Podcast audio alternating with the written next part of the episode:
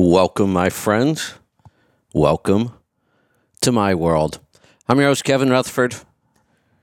It is Friday, September 9th. We are here live. It is a free for all kind of freaky Friday. We'll do some trucking technology and efficiency.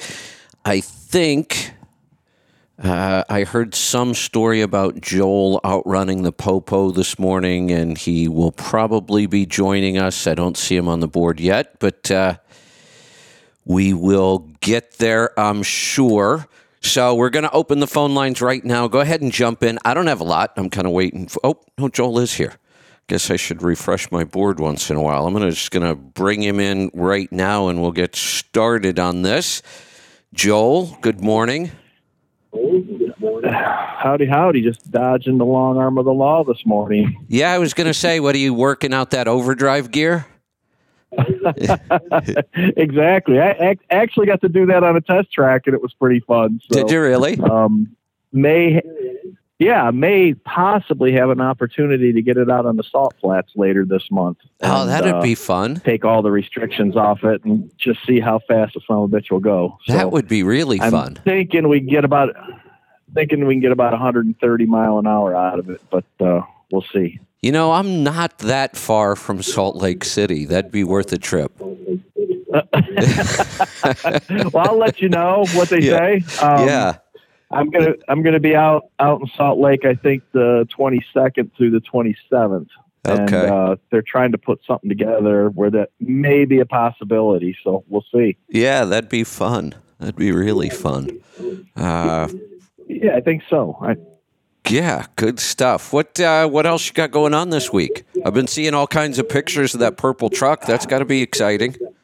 it, yeah, I, I spent the week uh, down at New River Valley at Volvo's production facility. Um, got to hang out with a lot of the uh, the guys in the factory. It was kind of cool. Um, you know, get to get to talk to them, and they're all excited down there. Uh, the truck is just absolutely spot on coming out of the factory. It's uh, one of the better trucks that I've gotten out of the factories in terms of how it is set up. So they're they're learning. I mean, they're, they're starting to get the parameters right. They're they're starting to get things right, and without a whole lot of tweaking. And uh, done a done a few hot laps with it with with absolutely no tweaking, and it uh, it it was pretty damn impressive. It it impressed the camera crew that was riding with me. We uh, we got on at a couple of the straightaways and through some of the tight corners. You know, it's got the sway bar with the PRIMAAX suspension, and it it sticks to the track. And I, I threw it into the curves pretty hard, and it kind of rolled the camera crew over the truck, and they were like, "Holy shit!" But yeah, we were we were getting right with it. So Nice. performed beautifully. Uh, ran really good on the way home. Um, now I, I bobtailed home, but Yeah. I left uh, New River Valley, went up to Blacksburg, across 460 through the Narrows, where it's super hilly, and then up I-77 through Virginia, West Virginia, and then 33 in Ohio. Um, so you know, pretty hilly, but it Yeah. was done uh, 14.8 coming home. So I was. Uh, There you go. real real happy it done 14 14.4 through the hilly section from dublin virginia to charleston west virginia um, which is just about a half a mile a gallon better overall than my last test truck and through the through the on the flat it was almost seven tenths of a mile gallon better. So um, pretty damn impressive That is. That is. You know, some of the, uh, the most fun I've had in a truck was at a test track. I went down to um, the proving grounds, Michelin's proving grounds in South Carolina, and got to spend a couple days there. That was a lot of fun. You know, and you can go out and they put the outriggers on the truck, and you know all kinds. So you can do all Yeah. kinds of crazy things, never worry about rolling over. And we did these high-speed lane changes, and basically we were comparing the handling difference between duals and singles. And I was pretty shocked. I, I, it, there was a noticeable difference, but you didn't really get to the difference until you pushed the tire past its limit. And I, I tried to explain to people because I've been hearing complaints about this tire, that tire forever, and not just wide singles. I, I can remember OOIDA came out with a report once, and I swear to God, I think they were attacking me directly. They came out with some report that low rolling resistance tires were dangerous. Yeah, I, I remember that right when they first came out. Yeah. and, and there, there were some challenges there, but I mean there always is. So Well, and nothing just- that we we couldn't work through. to say they're dangerous, come on. I really we Yeah, you think no, that's what caused an accident was the tire itself? Uh, come on, by the time tires are on the road and they, they've got a year or two, there's some really, really bad tires out there that have nothing to do with rolling resistance or anything else. I mean, most tires on the on the road today with a reasonably good driver are never going to be a problem. No, I, I, I agree. I absolutely agree. So you will be very, very happy to hear that I will be doing some work with Michelin. We're gonna we're gonna revisit the whole wide base tire thing on a six by two. Good, Um, good. I think I think that we have the technology on the truck figured out in terms of torque management and the correct suspension for the six by two to really effectively use these to their fullest potential. And Michelin has done some things, and and I've been pretty tough on Michelin on their wide base tires for Oh, several Jay, years you have. now. You and I have talked about Um, it several uh, times. Yeah, I- I- yeah, yeah, yeah, yeah. I've been, I've been pretty damn. I'm surprised they even talked to me. Yeah. Just say the truth. I, I give them a lot of credit. I, I give them a lot of credit for for stepping up. But they have an extremely interesting tire coming out. Their newest version of their wide base, and and I I don't remember the nomenclature because I've been away from Michelin for so long. But this is a very directional tire, and I believe that's important for wet traction to have an aggressively directional tire. And as it wears, it's pretty cool. I think it's a three or four groove tread design. But once you get past the halfway point, it opens up to a seven groove design Oh. to help that traction after the halfway Wow. point. And I just thought to myself, that is that is just freaking awesome. So Yeah, it is. I actually really excited to try this again because you know I got my ass kicked with them. We tried for ten years to make them work, and we could never do it. And so this is this is really exciting. And and honestly, I can't really believe I'm hearing myself say I'm excited about a wide base I know. tire. But right I know, here that's kinda funny. That, that, that looks really really good. Yeah. But yeah. you know So what? That that's Pretty excited to get them on the truck. it- it's part of doing what Mm-hmm. we do. You have to keep your mind open. You know, you can't get so locked into some idea that you're not willing to look at it if it changes again. Like if it's still the same old thing and I've already been through all that, then I'm not going to change my mind. But things change. Things change, you know, quite a Well, bit sometimes. Right, and this is kind of the whole idea behind my my alpha drivers testing and consulting. Um, for a fleet to go out and take that chance, or really even an owner operator before it's been evaluated in the real world, that can really kick your ass. Absolutely. I mean, it really can. So, It- you know, I- I'm hoping to get these things on here, and and I'm going to just throw it out for what it's worth. You know, I- Yep, if right. if it works, it works. If it doesn't, It they're doesn't. going to hear about That's it. right. And, uh, so, um, you know, I, I'm I'm happy to have the opportunity. Uh, you know, this stuff gets very, very expensive to to test tires like this. It is not cheap, and uh, so I'm I'm happy that they're coming on board and going to partner with me to do some testing on these, and we'll see what happens. Yeah, I'll tell you. You know, you said you were kind of surprised after you've beat them up over the years that they were still willing to work with you. I, that is how that company works. I have a tremendous amount of respect for them. Now, I worked with them for years. It's like every other big company. You go in, you build a relationship with people. I didn't build a relationship with Michelin. Mm-hmm. I built a relationship with this person. And then, you know, like big corporations, those people move around a lot. And then the next thing you know, the program you've been working on, there's somebody new. They don't understand it. They're not interested. They're just trying to take, you know, their new job position. And so it, it- there were struggles over the years. But the one thing I will say, they were always really good about. I told them in the beginning, I said, look, I, I love your tires. I've been promoting them long before you were paying me to promote them.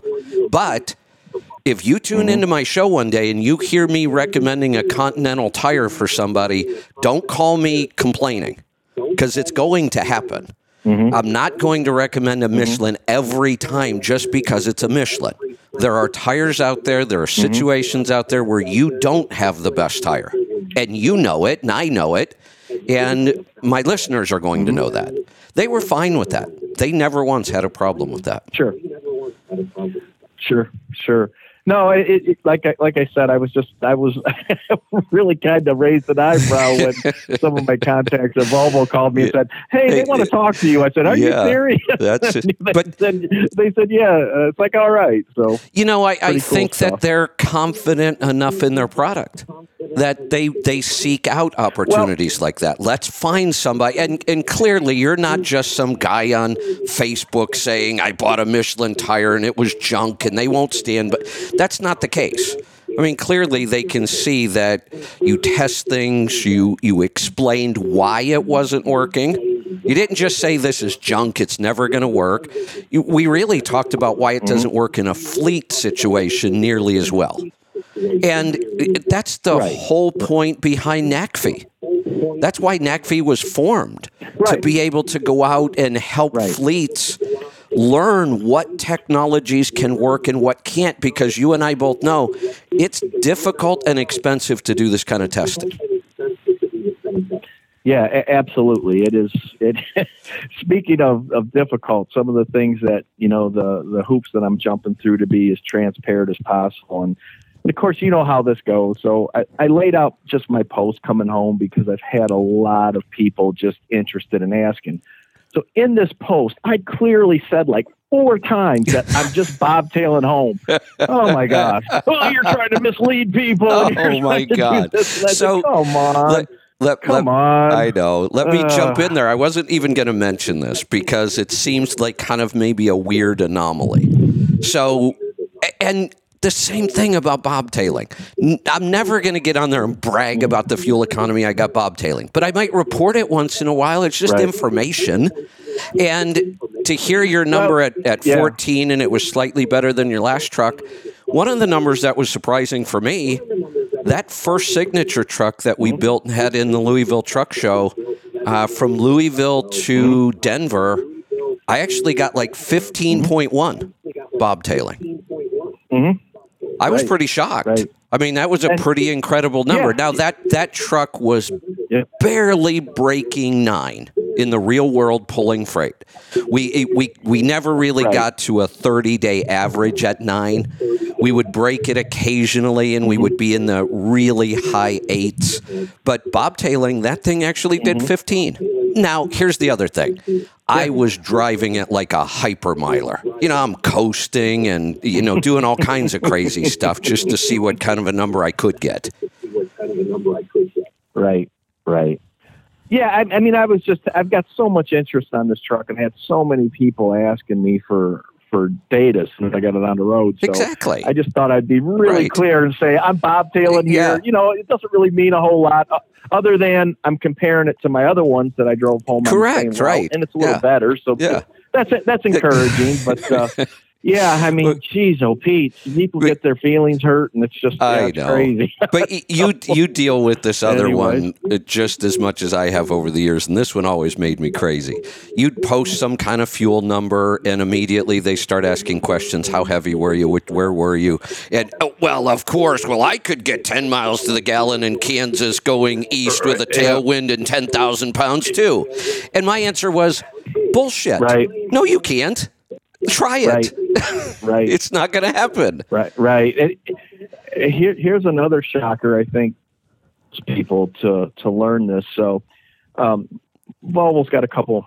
They call them data scientists, and they go out and they they just analyze, you know, big bunches of data. So they were looking at grades throughout the country, and they broke the country down into geographical regions, and they were looking at the percent of time you were on a grade over a certain percentage and I, I don't remember what the exact numbers were, but what everybody loves to say is, "Well, come out west and try that." Um, you are on grade more often in the east than you are out Absolutely. west. Believe it or not. Absolutely. yes, and yes. It, it's the, the the they're not as tall, but they're uh, they have a frequency that you know more often on grade, and and that shocks a lot of people to learn that that you're on grade more often. And historically, when I go out west. I kick ass. I mean, I- whenever somebody says that, I just kind of giggle to myself, go, "Yep, I'll come I- right out." I- there. I've got no- exactly. I've got There no are- problem. there are long stretches out west where you barely have an incline anywhere.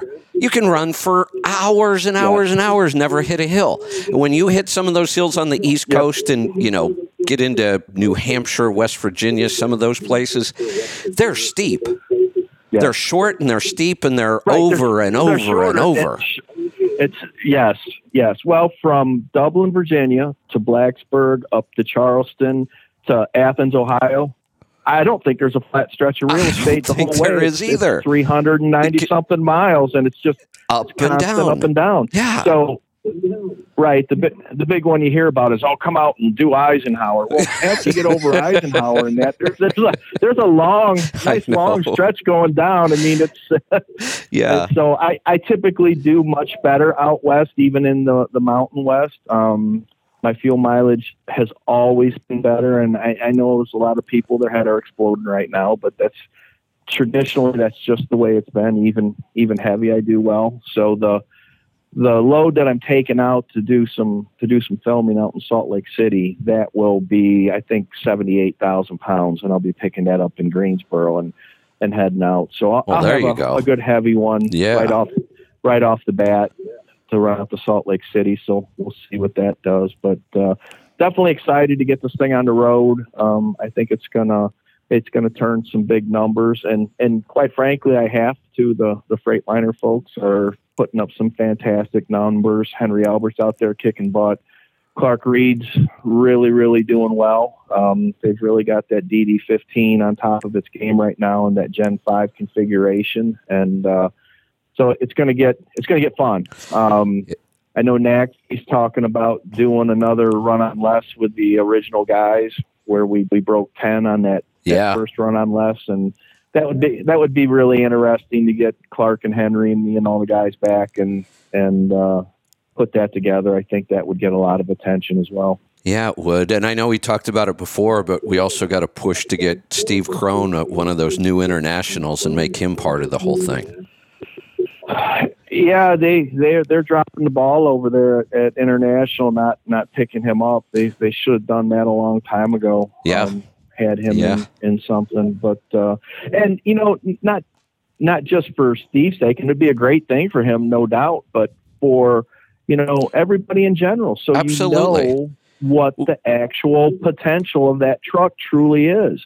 Um, you know, you get a bunch of just average drivers and you put them in a great truck, you're going to see mediocre numbers and think, yeah, that truck really ain't ain't that good. Right. So, Right. um, yeah, I think it's I think it's important for them to to get some talent over there and and be able to really push that truck out to its its limits and show the world what it can do. Because, you know, on paper, that's going to be a damn good truck. There is just It sure seems no like way it. around it. It is going to be Yeah. a damn good truck. And um, you know, I- as much as Steve loves us truck, I'm sure that that new truck will just blow that thing right out of the water. Yeah. Um, it's Yeah. going to be very, very good. So yeah, yeah. it'll be interesting. Yeah, it sure will be.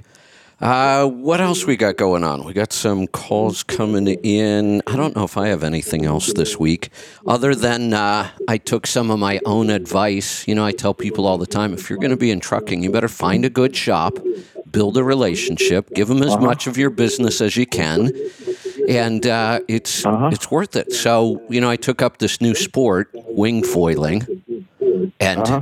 2nd second day in, I already have a replace a re- relationship with a repair shop.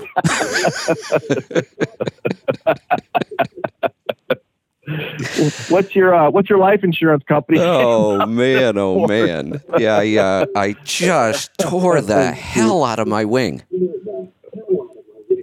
Wow. Not once. wow. not yeah, twice, I gotta, check, I, I gotta but get three online and check times. this out. I, I Yeah. I keep hear you talking about it, and I have I have yet to see any of this go down, so I got to check it out. Oh so, yeah, so it sounds, just it sounds it sounds fun, but uh, it, it, you know I haven't haven't actually seen it. It's going to be a lot of fun. There's and all these stories and complaints, these will all disappear as soon as I learn how to do this. You know, everything is difficult mm-hmm. right now. Everything is a challenge. Hell, the hardest part of this whole sport sure. is um, getting the. I've got an echo coming from somewhere. I got to figure out why. Um, getting your equipment into the water to get going. You got to carry this big board with this giant foil sticking three feet up, and the, the foil is like a guillotine. It's got so many sharp edges.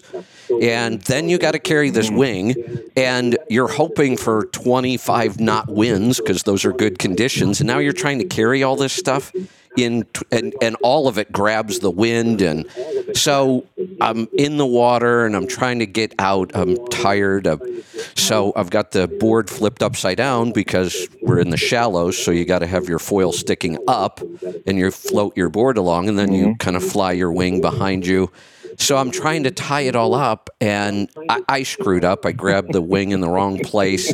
The wind grabbed it, flipped it right into the foil, and I heard the big tear. And I'm like, oh my God, it's my second day.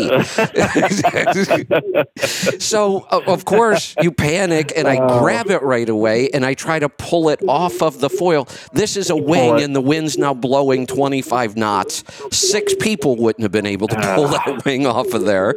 But I managed managed no, right, to right. get it off just enough that when the wind grabbed it again, it made a new tear. And then I did it again. I pulled it off, and the wind grabbed it and made a third tear. And I'm like, oh my God, just quit. Just stop. wow. Uh, wow. Yeah, it sounds. Sounds like you had a few challenges. yeah, a few challenges. So now my I got an email this morning. Awesome system you stop in, they have lockers outside. You put your wing or your kite in a locker, you scan a form, and they send you an email when it's fixed. Obviously, the, you tear these wings and kites up a lot because we have repair shops all over. So I guess it's going to be a pretty common gotcha. thing. But now it's fixed. Gotcha, the next gotcha, four days, I, am probably going to become a certified weatherman here pretty soon. Um, now I'm a freak uh, about the suppose, wind. Yeah. yeah. So the next four days are just awful. just awful. There's wind, but it's all screwy and wrong direction, yeah. and yeah, it's a mess. So uh, gotcha. no winging this weekend. Gotcha. Well, good. You'll have time to pack me up a fleet air filter and send it to me for the truck. And there you go. I have got yes. to get on fuel. I got to get this thing on fuel gauges. Um, what else do I need to do? There's a couple yeah, of things do. that I needed to talk to you about too, as, as far as this uh, the truck goes. And uh, we talked about your other one, your profit gauges, possibly doing something yeah. with that as well yeah. as we get started here. And um, uh, there were a couple other things that, and I can't remember. I, I mean, I've just had so many things I'll going bet. on. It's just been crazy. Bet. But uh, um, yeah, so uh, I'll touch base with you on that. I, I want to get that that fleet air filter coming. And, Sounds and, good. Uh, get in the damn thing, and we'll go from there. But uh, yeah, right. let's take some calls from some let's, people if we've got anything on the board. Let's do that. Let's go to Michigan to get started. Ron, welcome to the program. Hey, Kevin. Hey, uh, I don't get a chance to listen to you as often as I used to, and I I know uh, recently I heard you mention that you were going to do a show um, on the COVID vaccine, and I'm looking to get some information on that. I've got a uh, an international trip that I'm planning in January, and they're uh, they're trying to force me to get this thing, and I'd really like to get some more information on it. Wondering if there's an archived show somewhere in your uh, library that I can reference to, to um, get some information on that. Not really. I haven't done one show on it, and I keep threatening that I'm going to. The reason I don't is because the information keeps piling up. And every time I get ready to do a show, something else comes out, and I'm like, well, wait a minute, I'm going to go research this. It's like never ending.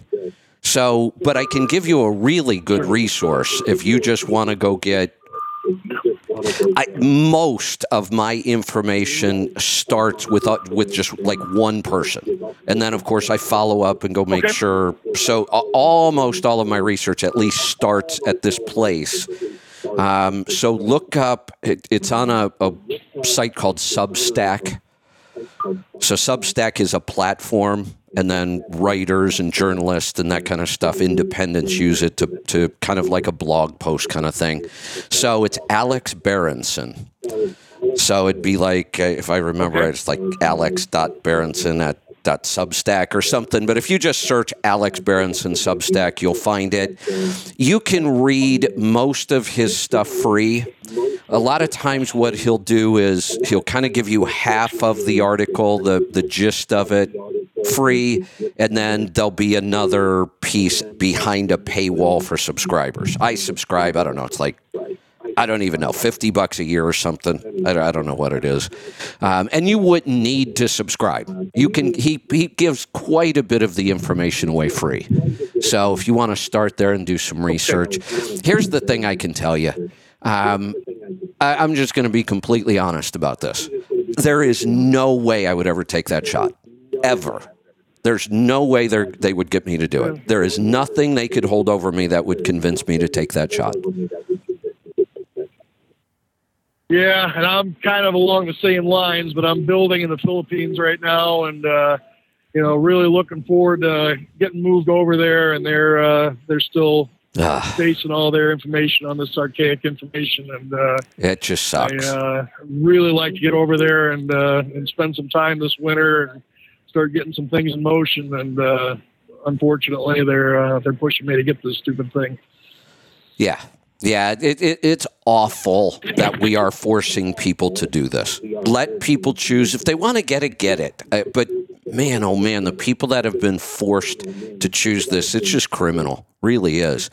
And It is. It really is. again, the reason, like I say, I just came across some new data yesterday, some new reporting that right now, right now, if you really dig into the statistics that are available, when somebody currently is vaccinated and boosted, they are now twice as likely to end up in the hospital with COVID. And nobody is talking about that. Yeah, no, I'm really, you know, I had COVID. I almost died from it. I, it really walloped me.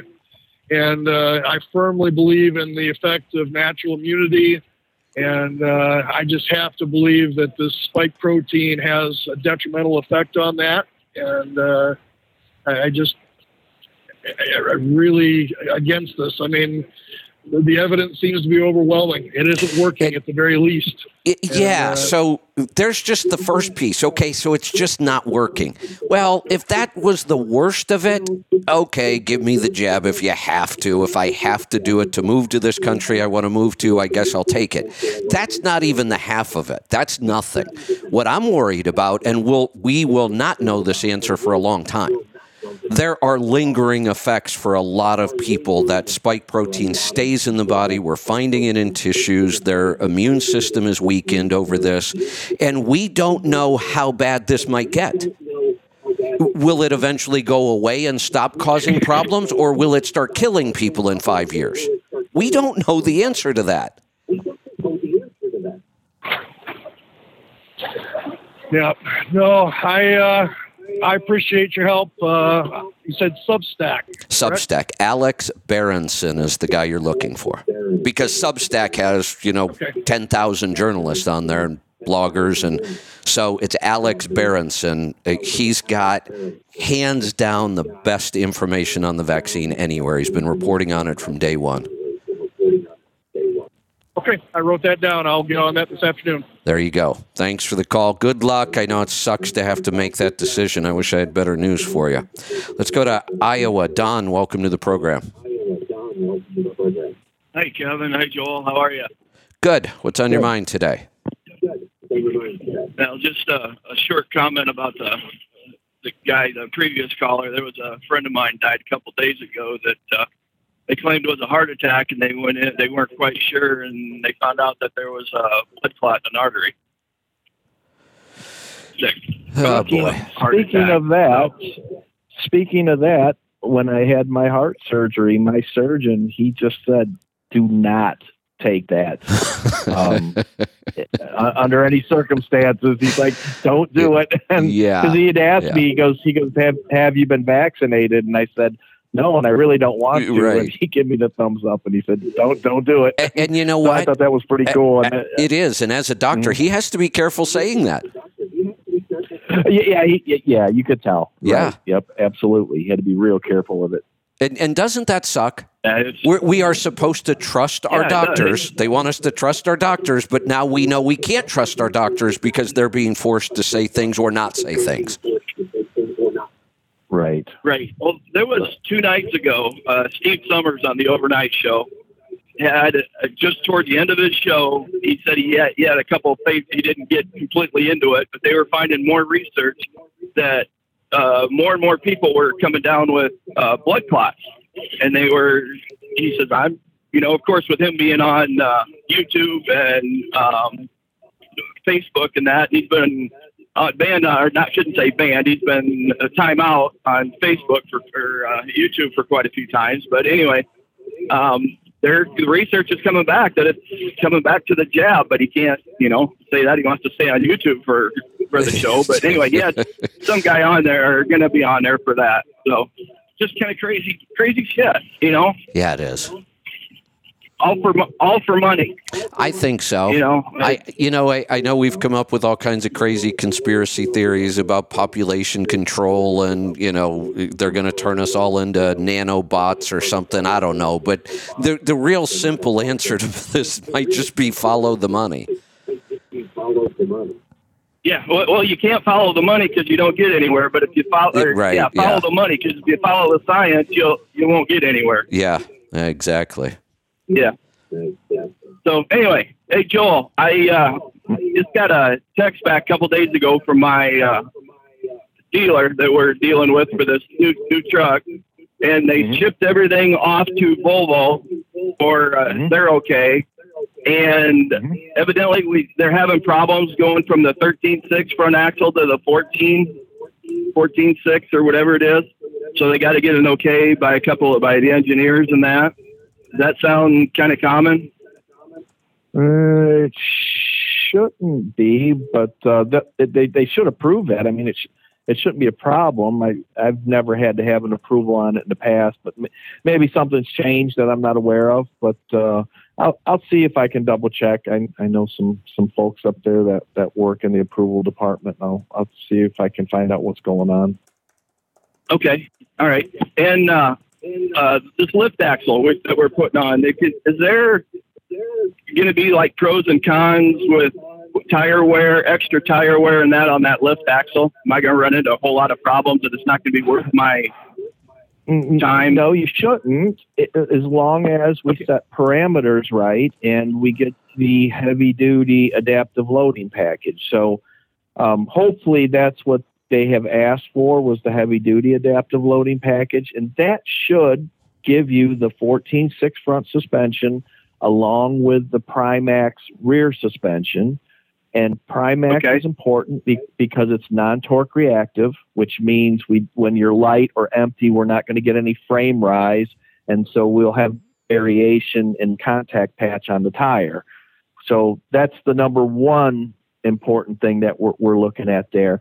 Number two, Okay. when we do I-Torque, we have the option of um, a, adaptive torque essentially, and it gives us like five major torque curves and about 30 subvariants that it automatically figures. So we've got very sophisticated torque management along with the non torque reactive suspension. And that means we should get very good tire wear. Um, I have never had a tire wear issue when I have the spec correct. If we just open up the horsepower and don't set the parameters and we put the standard VOAS suspension on it, you're gonna you're gonna burn through tires. It's just that's just what's gonna happen. So we, we definitely want to make sure that we've got the spec nailed down 100% so you don't run into that situation. And uh, yeah, you, you get out to the truck stop and you start talking to people about six by twos. You're going to hear all kinds of horror stories, and they are based in reality, but they're based on a poorly spec truck with crappy parameters. And you know, when you get it right, you know the devil's in, in the details. And uh, when you get it right, you're just fine. If you don't get it right, you're going to pay the price. So let's make sure we get this right, I guess. Okay. What um, what would you suggest then from the factory with the, for that tire for that lift axle? Just run the steer tire that they put on it.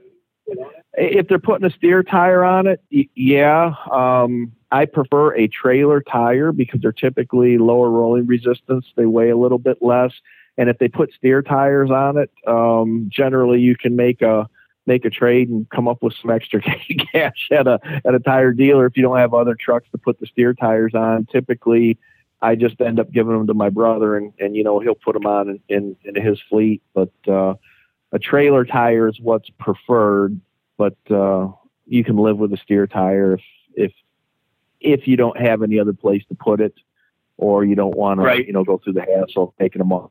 It'll, it'll work just fine. Okay. Now, are you guys having good luck with Bridgestone? I've always had good luck with Michelin's, but for some reason they put Bridgestones on this. Um, Well, Bridgestones are easier to come by nowadays than what the Michelin's are. Um, okay. I, my my brother is running Bridgestones in the fleet at the moment. Um, they they have been pretty impressive in terms of tire life. I am not thrilled with uh, the fuel efficiency on them, but I'm nitpicking at this point. You know me. I'm if I'm not at you know 13 or 14, I'm Right. happy. But uh, for for the majority of people, I, I think they're they're just fine. Um, the one thing about the Stone Steer tires, and I've always thought this, and this is a personal opinion, I do not like the way they handle. I never have liked the way Bridgestone Steer tires handle, and it almost doesn't matter what model it is. And I know that sounds weird because they're wildly different tread patterns and compounding on them. But to me, there's something that Michelin or not Michelin, but Bridgestone is doing in the steer tires that they just feel kind of soft up front. And maybe it's the the belt, the way the belts are run through the casing. You know, I, I don't know. They're just a little bit soft for me. Uh, Other people just absolutely love them. So uh, I wouldn't be afraid of them. Okay. Now, with you running, they're going to do some testing on those wide singles. If this truck's going to be nine months to 16 months out, is that a, a spec that I can change after, you know, if you decide that, hey, this wide singles are going to be the thing to work? Is that something that we'd be able to change at a later date or is it something after the fact? you should be able to um, when when you um, you haven't sent me an actual build sheet on that truck yet, have you? No, no, I'm still waiting for them to send it to me from, from Volvo. Okay, as as soon as you have a build sheet, send it to me. I'll go over it. Okay. We'll make sure that they've got the dual track axles and they've got the you know the 12.7 millimeter housing on the back, and we've got all the the the correct running gear that'll give you the option to swap that out. Normally, they give you so many days before the build date to swap things. You want to double Okay. check with with your dealer what the cutoff date is. Um, I, I don't know. For some reason, I look at this Michelin tire and I'm thinking this thing is just going to be the shit. I mean, it's, I- it is such a good. It's just such a good idea on this wear pattern. It really Um, is. You know, I was really big into the. I was really big into the Yokohama because they were aggressively directional, and that works great in the wet. And that's what one of the issues that a six by two would have when it got wet. If you didn't have a very aggressively directional tire, you would get some traction issues. And and Yokohama kind of solved it with that, but they didn't have this, you know, uh, tire that as it gets to the halfway point, we get extra grooves. And to me, that's just absolutely brilliant. The guy that thought of that needs a medal or something because that I don't know. It just seems like a great idea. Now, hopefully, it doesn't blow up in my face, but uh, yeah, I, I'm thinking there's a good possibility that um, that may be the way to go. So just check with your dealer, see when the cutoff date is. We'll look at the spec, make sure you've got the right running gear that we can do either or. And then if it turns out that these things are the greatest thing since sliced bread, you can just call them and tell them to swap it over. Okay. All right. Now the the transmission. Um, Mhm. They they went they went to the 13 because the 14 wasn't available. But it, Yep. if this is like you said, if this is going to be out any certain time, would there be a chance of them getting more 14 speeds in It, to? yeah, if it be, if it becomes available, you should be able to make that change as well. So that yeah, Okay. that one, re- regardless of how we're configured in the drive line, you should be able to make the swap to the 14. So keep fingers crossed that it does become available. I'm I, I'm just a fan of that very deep reduction for sliding tandems and that that type of stuff. Is it absolutely necessary? No, the 13 will work just fine. My brother specs them into fleet, and he has a lot of success with them. Um, the 14, it's uh, kind of an owner operator thing. It's a I don't know. So it's a testosterone thing too. I've got a 14, you got a 13 with me kind of thing. But uh, you know, I, I mean, it is what it is. So, um, but it, it does it does bring some value with that very deep reduction. Um, it's always nice to be able to slide tandems without looking like a rookie bouncing the truck all over the place and struggling with it and dumping your clutch out on the ground. So, uh, Okay. if, it, if it does become available, I think it is absolutely worth the money on the upgrade. Okay. Did they put an AirDog on yours at the factory, or was that after? No, not, nothing at the factory yet. They haven't done any internal testing. They just don't have the engineering staff to get it in, and it's it's very expensive to do EPA level testing. And so, you know, with all the electric trucks stuff going on, you know, bu- getting budgeting and getting manpower to do that type of test internally um, just hasn't happened yet. So uh, I'm having one installed after the fact, and uh, I'm going to continue to do testing to the level that I can afford to do it. Um, I've been working really close with the AirDog people, and you know they're pretty good for a small company wanting to do the right thing. They're going to the third party test facilities like West Virginia State University, Ohio State. They're going to Mesilla Valley, and so it's just not their internal testing. They are reaching out to independent third parties and getting verification on stuff that we think that we see. We want that peer reviewed, so we're very confident when we say it reduces NOx, it and you know reduces particulate, it improves fuel efficiency. Um, I'm I'm real confident because of you know their willingness to spend some money. That stuff's not cheap either, and and they're willing to spend some money to do that type of stuff. So, um, pretty cool, pretty cool stuff. Okay. Well, appreciate it. Well, that's all I got, Kevin. You guys All have a great day. We'll chat with you later. That's all I need. Thanks for the call. Hey, Joel, we've got some other calls, but uh, a couple things I wanted to go over here. I saw an interesting, um, some data from ATBS. Um, Mhm. They have the best data owner operators around. You know, they they handle uh, usually around fifteen thousand owner operators a year. They have all their accounting numbers, so really good source of data. So what they did was they took this year through June. So the data ends in June of this year and it goes back to June of last year. So it's a 12 month period, but not a calendar year. So Mhm. it, think about last year in June, we were already talking about issues with rates. Things were already starting to come down Right. that this time last year by June last year. The interesting thing is in that 12 month period, owner operator net revenue only fell $1,000. Y- y- No, I, I that does not surprise me. Um, we've we've heard a lot of people bitching and complaining about you know the rates dropping off and falling off. Um, and, and now we don't play much in the spot market, a little bit. And I know some people that are in the spot market. You have to work a little bit harder, but there are still some really decent rates out there. Um, Yeah, so a- and- there, there's money, definitely money to be made. It's just not as easy. It was actually on less miles. Miles went down during that period. But net revenue only that's dropped off a thousand dollars. Yeah, net revenue dropped off a thousand dollars. My God, you, you would have thought it dropped off ten thousand. The way they're complaining and going out of that's business. exactly what that's Sheesh. exactly what I was going to say. Yeah, yep, absolutely. Yeah. So, then no, the lots other, of opportunities still out there, and, absolutely. and there there will continue to be. I- yeah, there will. There's going to be new opportunities soon. All kinds of crazy opportunities with cheap trucks are going to be around and freight's going to, you know, Right, change right. and shift. And yeah, this is the time to start paying attention. Um, the other thing, and I'm just fascinated by this, I'm not going to spend a lot of time on it today, but have you been following the saga over at FedEx with that contractor?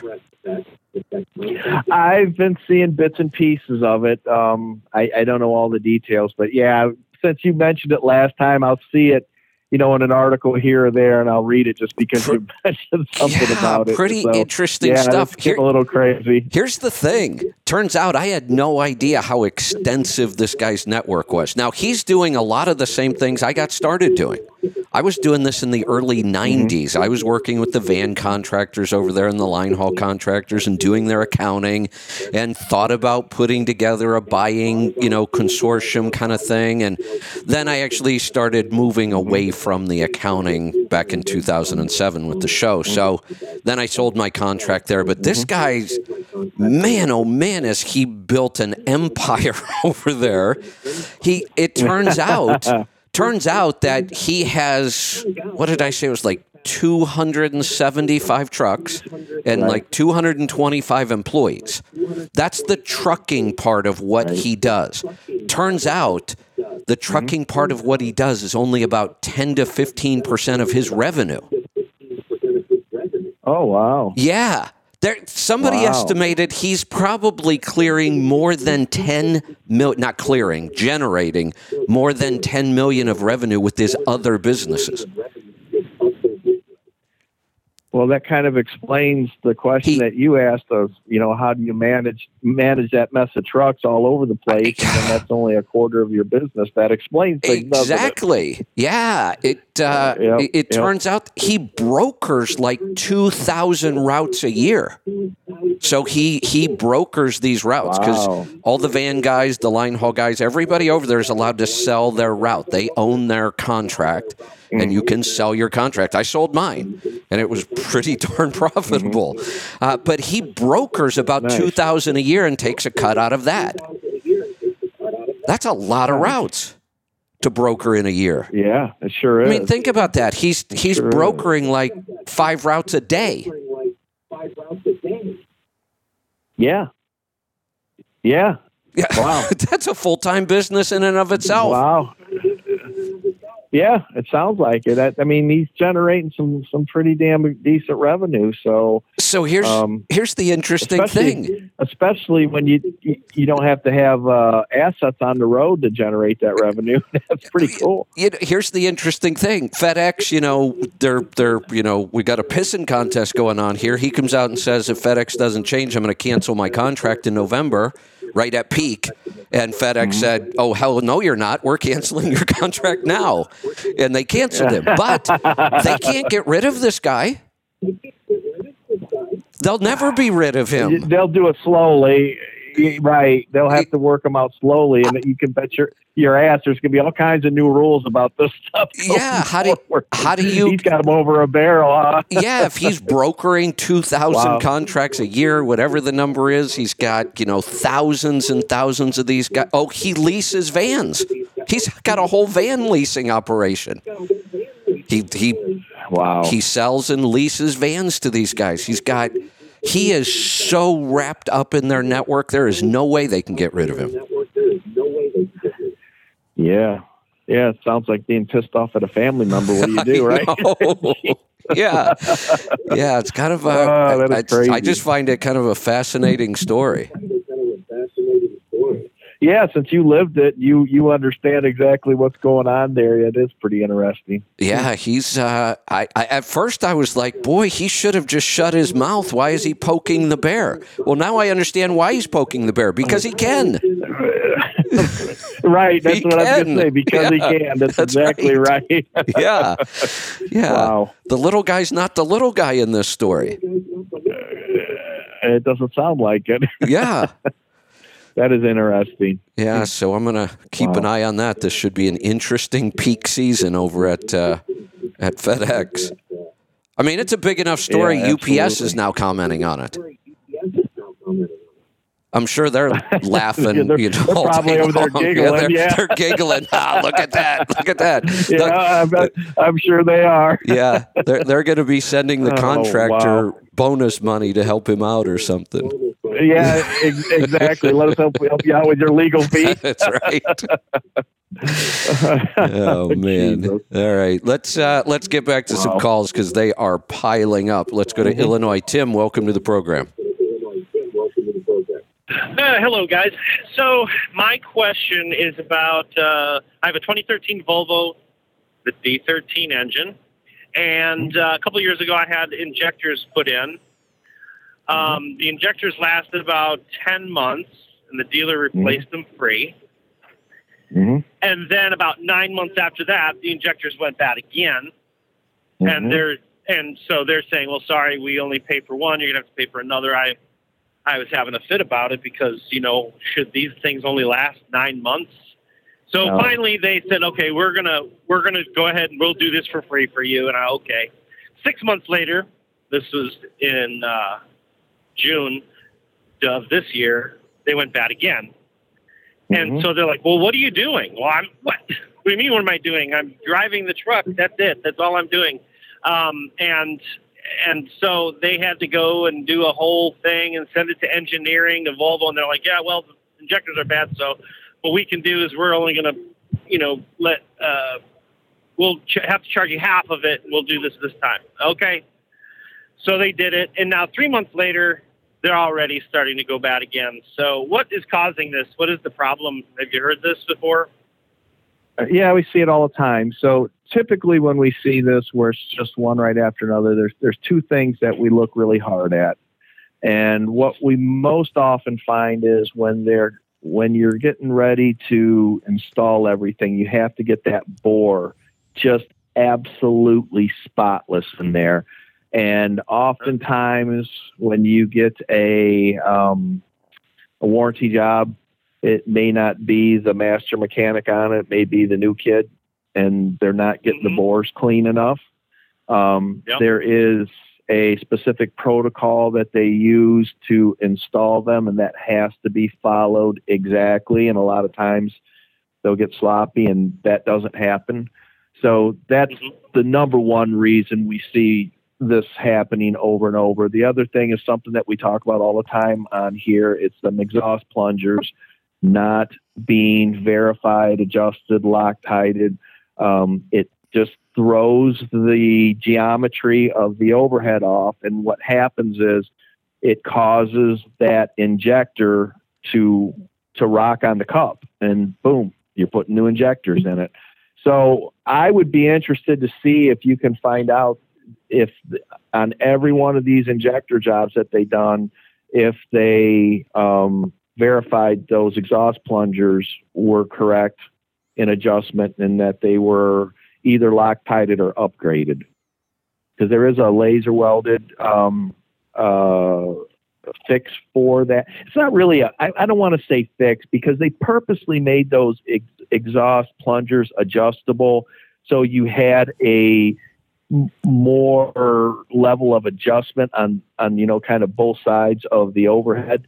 And so Uh-huh. you, you know, you kind of adjust the valves and they thought, let's put some adjustability in, in the exhaust plunger because the Volvo unit injectors, they developed more injection pressure. They were right on par with common rail for the longest time.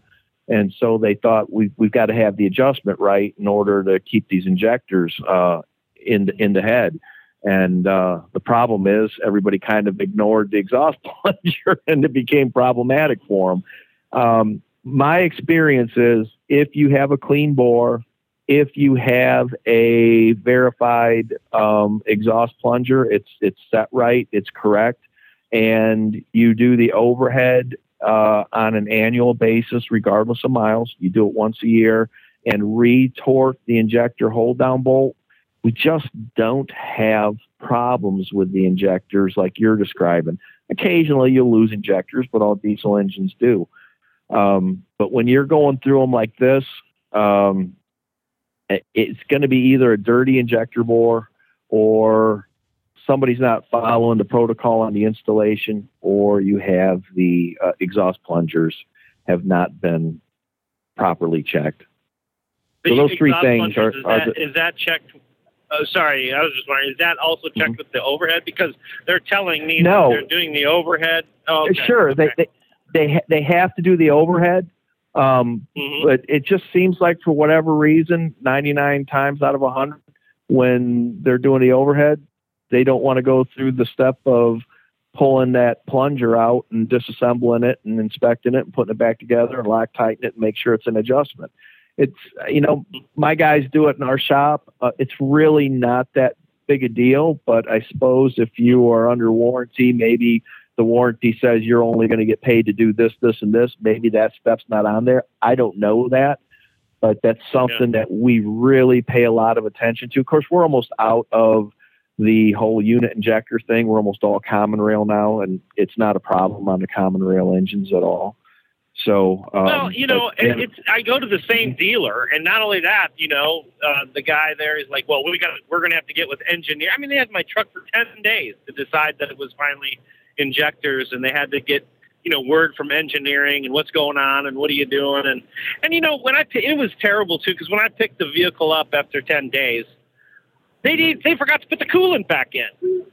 Oh So my I, I mean, I, that alone was telling me something's not right. You know, and they're like, ah, you know, it just happens. You know, people are human. Oh, okay, but uh, Uh-huh. but but nonetheless, I'm down all this time. I mean, oh, four four times in like two years. You know, for all for a week at a time and paying for. Where are you located? do? Where are you Oklahoma City, located? actually. Oklahoma City. Uh, do I know anybody out in Oklahoma City? I know two guys. Um, one's in Madison. I think he's in Madison, Wisconsin, um, in that area. Uh, and then Clint Bankston out in um, out by Greensboro, North Carolina.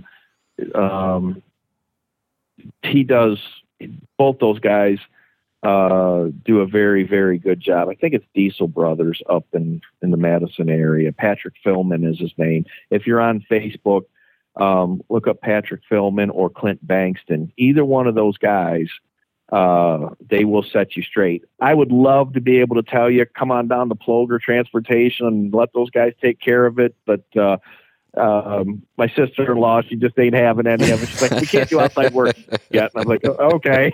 so, I mean, I would love to tell you and put, put my guys on that and take care of it for you, but just uh, just ain't gonna happen. Um, Joel, there's I- opportunity everywhere. The, the There's there's a whole new business I- model I there. Yes.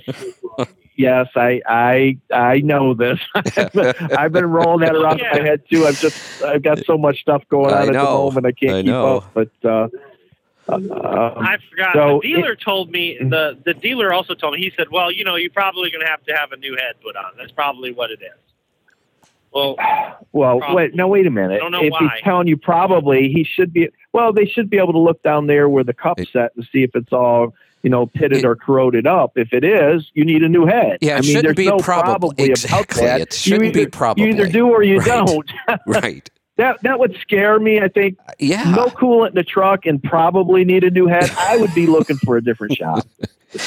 yeah, I, I- I, no, I- you're I right. just I, know, I just said I. Yeah. It's just that I, I had it done and paid, you know, six seven thousand dollars the first time, and then you know you go back for the warranty and you go back, and they're probably wrecking my truck. So, um, you know, I don't know, but okay, so probably just go somewhere else then, I guess, huh?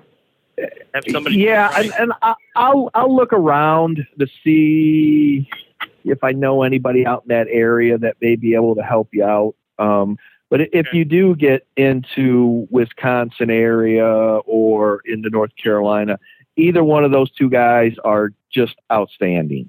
They will absolutely take care of you and get those injectors right. I, I got a lot of confidence in both those guys.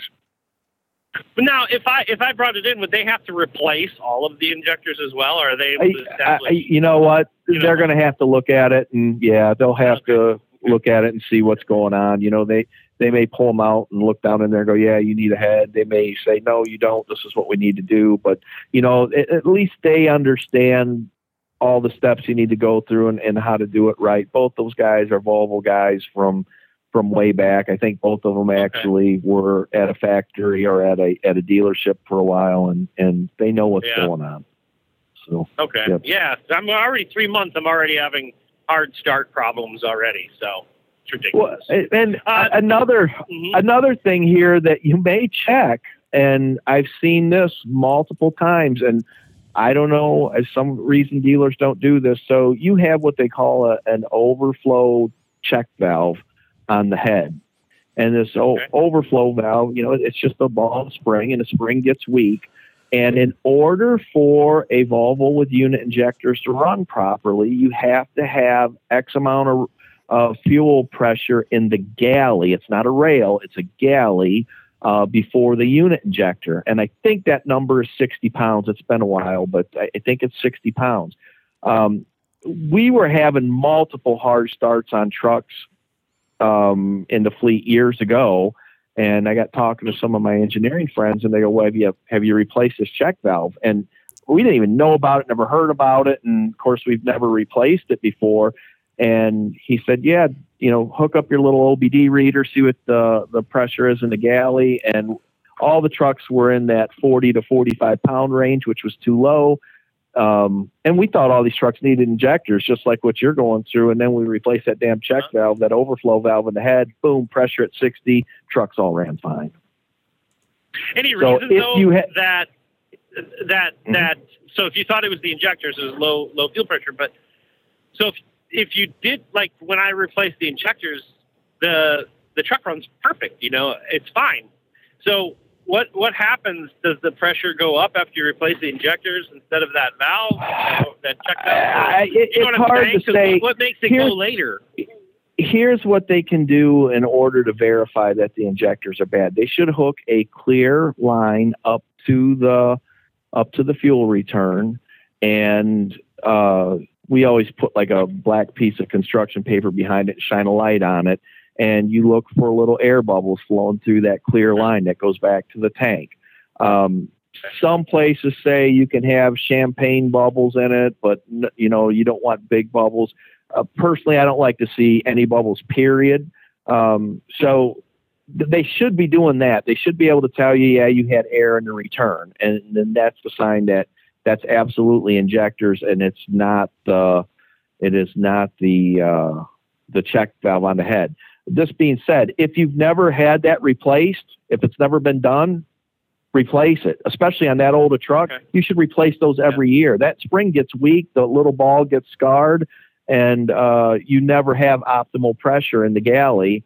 So, uh, and it's it's cheap. It's not expensive. Replace that check valve on the head. I would go out and do that just because if you've got that older truck and if you're not sure it's been replaced, and uh, let me know what it does to your starting situation. See if that cures your hard start. Okay. All right. Well, hey, thank you. Oh, what was the name of the company again in Madison? You thought Diesel? Is it Diesel Brothers? Is that what you said? Uh oh. Joel? Are you there? Did we lose him? Joel? Hey, Tim, are you still hearing me? Uh oh. I I can hear you. Okay, so Yes. we we lost Joel. He's still there on the board. The call hasn't dropped yet. We're just not hearing him. Um. Huh. Hmm. Uh, Well, we It- used too much of his voice today. something happened. Angie, can uh, can you check on Joel? See if he fell off a bridge or something. All right, Tim, I'm going to cut you loose. We got to. Oh, uh, we just lost Joel's call, so he must have been in a bad area. Um, we'll try to get him back. In the meantime, I will go talk to Jeremy in Arizona. Jeremy, welcome. Hi, how you doing? Good. Uh, man, that's a deep. Uh, that's deep, deep uh, maintenance. That's a lot of, to remember. I mean, I I don't mean not to talk about trucks because we get we're in a rider and we're not going to get any maintenance as far as overhead or You're yeah. right. You know, I, I I could ask. I guess I could ask. I hear you. You know, you guys talk about overhead. You know, every hundred thousand if you own your truck, or you know, for now, what exactly is an overhead? What are they checking for or, me- or So- measuring? Yeah, for, Or- for the most part, we're adjusting the valves, intake and exhaust valves. We're adjusting them so that they're opening, closing at the right time, and, and everything's happening properly. So, over the years, we've gone Yeah. back and forth. You know, we used to just say do an overhead every year, or roughly a hundred thousand miles or so. Then some of the engine manufacturers Yeah. on a lot of the new engines came out and said, "Oh, it's not necessary anymore. They don't really get out of adjustment all that often." And we started saying, "Well, maybe you don't need to do it till you see issues like maybe your fuel economy drops." We're we're back to uh, on almost all the engines, you should just be doing an overhead every year. It, it does seem to still be a pretty critical part of these engines, and you're just better off getting in there and getting it done. Yeah, okay. And as far as all that, what he was just talking about, that Now, that exhaust plunger some- issue yeah. is a very specific Volvo issue on a very specific series Oh, of engines that they really don't build anymore. I see, I see. But there's Even a lot of- valve thing he's talking about. Yeah, there's a lot of engines out there that were built Oh, okay. that way that that is an issue. So if you have one of those engines, you should know about it because it's a pretty important issue. But it's it's no longer an issue going forward. Okay, just got to find a good shop though that people don't That's it, right? say they did something. and- Yeah, okay. Yeah. hey, I was able to get my phone. We were, we were Uh oh, Jeremy. Now I'm losing you. You there?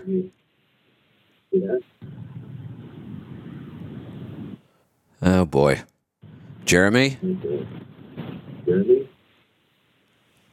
I can hear myself echoing back off his phone, so I know he's still there. Hello. Oh, there you are. Hi. There he is. And Oh, sorry. Uh, I was able to do some body surfing near uh, San Francisco, okay, and uh, this time around, and uh, or yes, the other day, and uh, we then we went down towards Half Moon Bay. You know, that's where Mavericks is. That you heard of that? The Yeah. Surf place when it gets big. yep. Yeah, okay. Well, it wasn't. It was. It wasn't big, but you know, and there was, there was the guy going out, or two guys going out with their foil. So I thought was pretty cool. You know, without the wing. So I just thought of you. You know, maybe, you know, you could. They were catching swells. You know, and able to without any wind. There was no wind, so I guess that's why they didn't have their foil. But they were still able to kind of get a longer ride than Yeah, the the foil. The foil part of this is really catching on in other water sports. So on surfboards now, the foil actually changes the way the Yeah. surfboard runs in the water. And yeah, I, I've seen people out here on the river without a wing using a board with a foil and they actually ride in the wake of the like the big tugs and barges and everything and the big tour boats going down the river they actually just All ride the wake Wow, that's cool. Yeah, I didn't know if you could, you know, you could go down to the beach, uh, you know, go west, I guess. Well, you know, Sometimes. yeah, And one of the to- things I've been thinking about is that where I live, we have awesome wind when you're once you're experienced and you know how to do all this stuff. People love the wind here because it's erratic and it gusts and it's just more fun and exciting. But it's hard to learn in those conditions. So I thought I should just run out to the beach.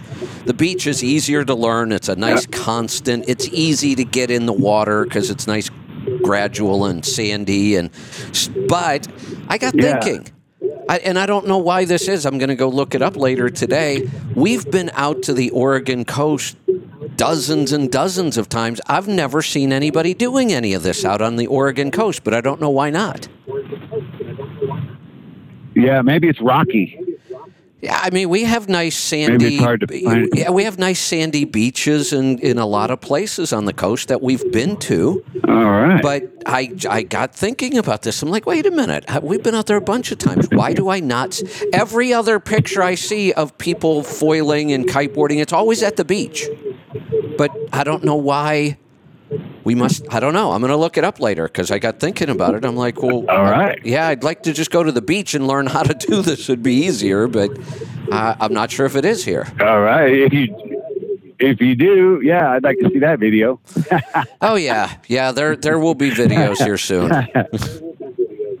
All right. That's awesome. Yeah, I want to get at least just a little better, so on the video I don't look like a total geek, which is kind of what it looks like right now. I'm getting tangled up in things, and the wings smacking me in the head, and I'm.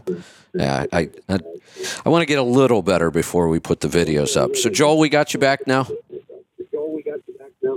I think so. All right, you're there. Um, since we were talking about kind of known engine issues, Uh-oh. there's a Joel. Are you there? Oh, did we lose him again? What's going on? I am with- here. there you are. All righty. God, I don't know what's going on. Um, since we're talking about known issues with engines, um, Cummins has another one. Speaking of that, I, I, I you know, we were talking about this earlier.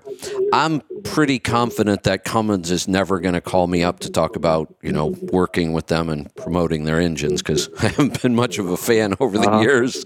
Um, so they've got an issue now with um, the ECM leading to stalling and increasing the risk of a crash.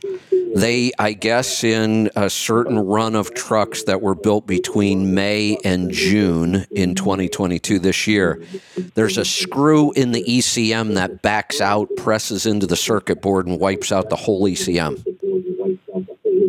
Oh wow. Yeah. Jesus. Yeah. Wow. And you're not getting the the, fuel it- pump don't get you the ECM well. Exactly. Yeah. and when it happens, the engine goes dead. You're, that said, you will not get this engine restarted until you replace the ECM and the fuse. Because I guess it takes out that inline fuse at the same time. But you know, I wonder how many shops are going to struggle if they don't know this. Right. Right. Yeah. Exactly. So if you have a uh, a 2022 X15, X12, L9, or B6.7, you might want to check on that and see if uh, see if you're in that recall. That's something you'd want to get taken care of pretty quick.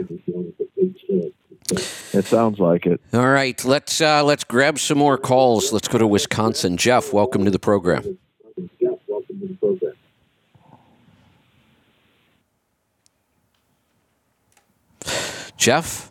are you there? Yeah. What is going on with the phone? I'm going to put that call back in the queue and we'll try Florida. Tony, are you there? Tony? Hey, Joel, can you hear me? Yeah, I can hear you. Okay, because I'm wondering if the callers just aren't hearing me. I'm hearing there. There's somebody on this line. Tony? Yeah, yeah, yeah, I'm here. Okay, come on back to your phone. You sound like you're a mile away. Oh, what if that's the earpiece? The earphone. Oh well.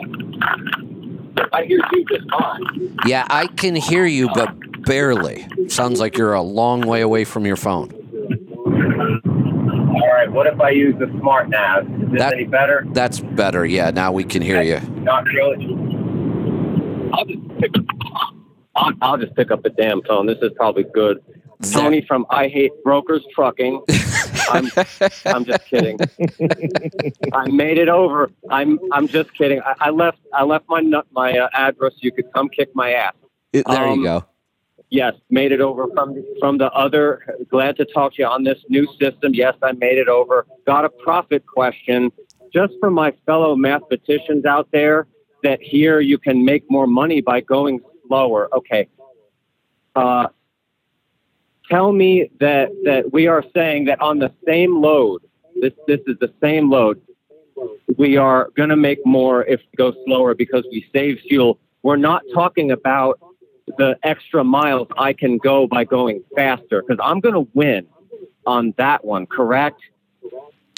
If you try to use a pure math calculation around speed, you will get skewed results and it looks better than it really is. If you try to use that, well, if I drive 75 miles an hour for 10 hours, I get 750 miles.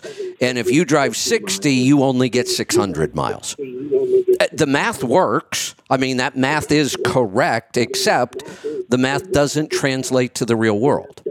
It never works out that it way. doesn't In- account for traffic. i- i- and delays and okay you got to your shipper but nobody's going to unload you for three hours anyway. The, the real world tears those numbers apart. What here's the other thing that happens and people have a hard time understanding it. If my top speed is 60 my average speed i'm not i'm just going to use numbers that might not be totally accurate but you'll get the idea. If my top speed is 60 my average speed might be 50 there's only a 10 mile per hour differential. If my top speed is 75 my average speed might be 60 there's a 15 mile an hour differential and that matters and people don't ever take that into account and they don't understand the math but i can promise you this every time we've had somebody do a long-term test on this so they ran at least three months, and we really like to do this for six, at a certain speed. You know, their max was 75 for the first six months we did this. Then the next six months, their max is 60. The amount of miles they get almost doesn't change. That's that's Okay. right too. I'm just making sure that these guys that are listening that are saying, "Oh, this guy's an idiot," Well- I'm going to get another load by the time you get empty. Hey, li- you know, Tony, you're let to me- lose money because I can go 200 miles extra. I right. So They- yeah, we're they- good on that. They say it all the time. It can be disproven easily. We've been disproving it for decades. Now, you mentioned something that I do want to address a purely local operation. You start in the morning, you end at a certain time that day. Um, sand and gravel, aggregate, that kind of stuff's a great example of this. If I'm running sand and gravel and it's a, I don't know, let's call it a 60 mile round trip. And if I slow down to get better fuel economy, I get four trips in a day. But if I really push it, if I just drive like a maniac, like most of those guys do, I can get five loads that day. All bets are off. You should probably Yeah. drive like a maniac and get that fifth load. But in an over the road operation, Okay, it doesn't work that way. Okay, good. Because my age old question always has been okay, you'll see a load out there 3,000 miles. You don't get as much per mile, but it's more miles. Okay, is that one better than Not in staying in. Florida and, uh, but, and, and not using all your hours, but getting one that's, that's more per mile, but less miles? Okay, so so you, you take the one that's more profit per mile, and you won't come out So- with more just because you'll gross more. Correct. So let's let's just take the big picture about business. If I'm in business, any business, would I rather do a bunch of high volume, low profit work, or would I much rather do a bunch of high profit, low volume work?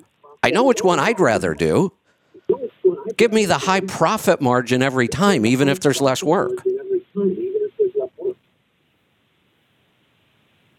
I think it may work out better uh, the other way for some reason that I'm missing, uh, due to downtime or or something. Yeah, well, here's the thing. I don't want to be the Walmart of trucking. I want to be the Apple of trucking. You see the difference? Okay. Walmart works on volume, Um, pure volume, tiny, tiny little margins, and we have got to crank out product day after day after day.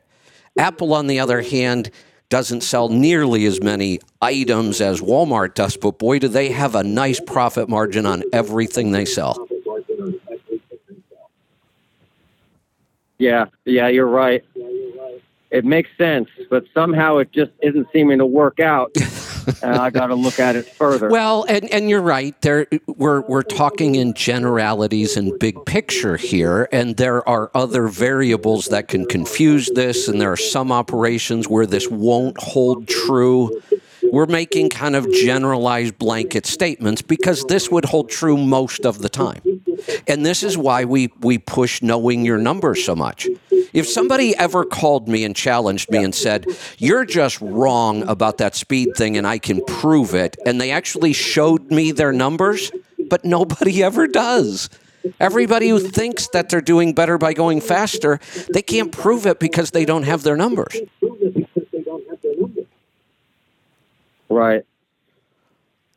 And uh, I'm so glad we have Joel back. Uh, I, um, you can cut me loose if you want to, but I gotta ask him to spec me out that truck because uh, I would sell this 579 Pete right now if I could get my hands on one of these Flogger transportation spec. I've still got it though, so that's right. Uh, yeah, I might even take one before my Tesla. I really would. there you There go. you go. That's right. you know, I I had thought about this. I would love to run an I-Torque truck and a Tesla side by side Wouldn't and that do be a awesome? real world comparison. I know. I would I know. absolutely love to do that. I Yep. know. I saw one getting transported in Iowa the other day. We'll do it. I don't know if it was a Tesla or a Nikola. Um, I, we'll do it. I'd be down. Yeah, I, I, I, Yeah, I've yeah, thought I the would same thing. absolutely That that be game I, for that. I mean, I've sat around considering buying trucks again so I can do that comparison myself. yeah, I uh, I might need a few bucks to to to uh, go through with it, though. I might need some help on that purchase. yeah, es- especially on the Tesla side, those things aren't cheap. Well, I wonder what's happened to the price on those because originally, when they first announced, it wasn't that bad. The I, I think their lower range model originally was like 150, and their high range model was 180.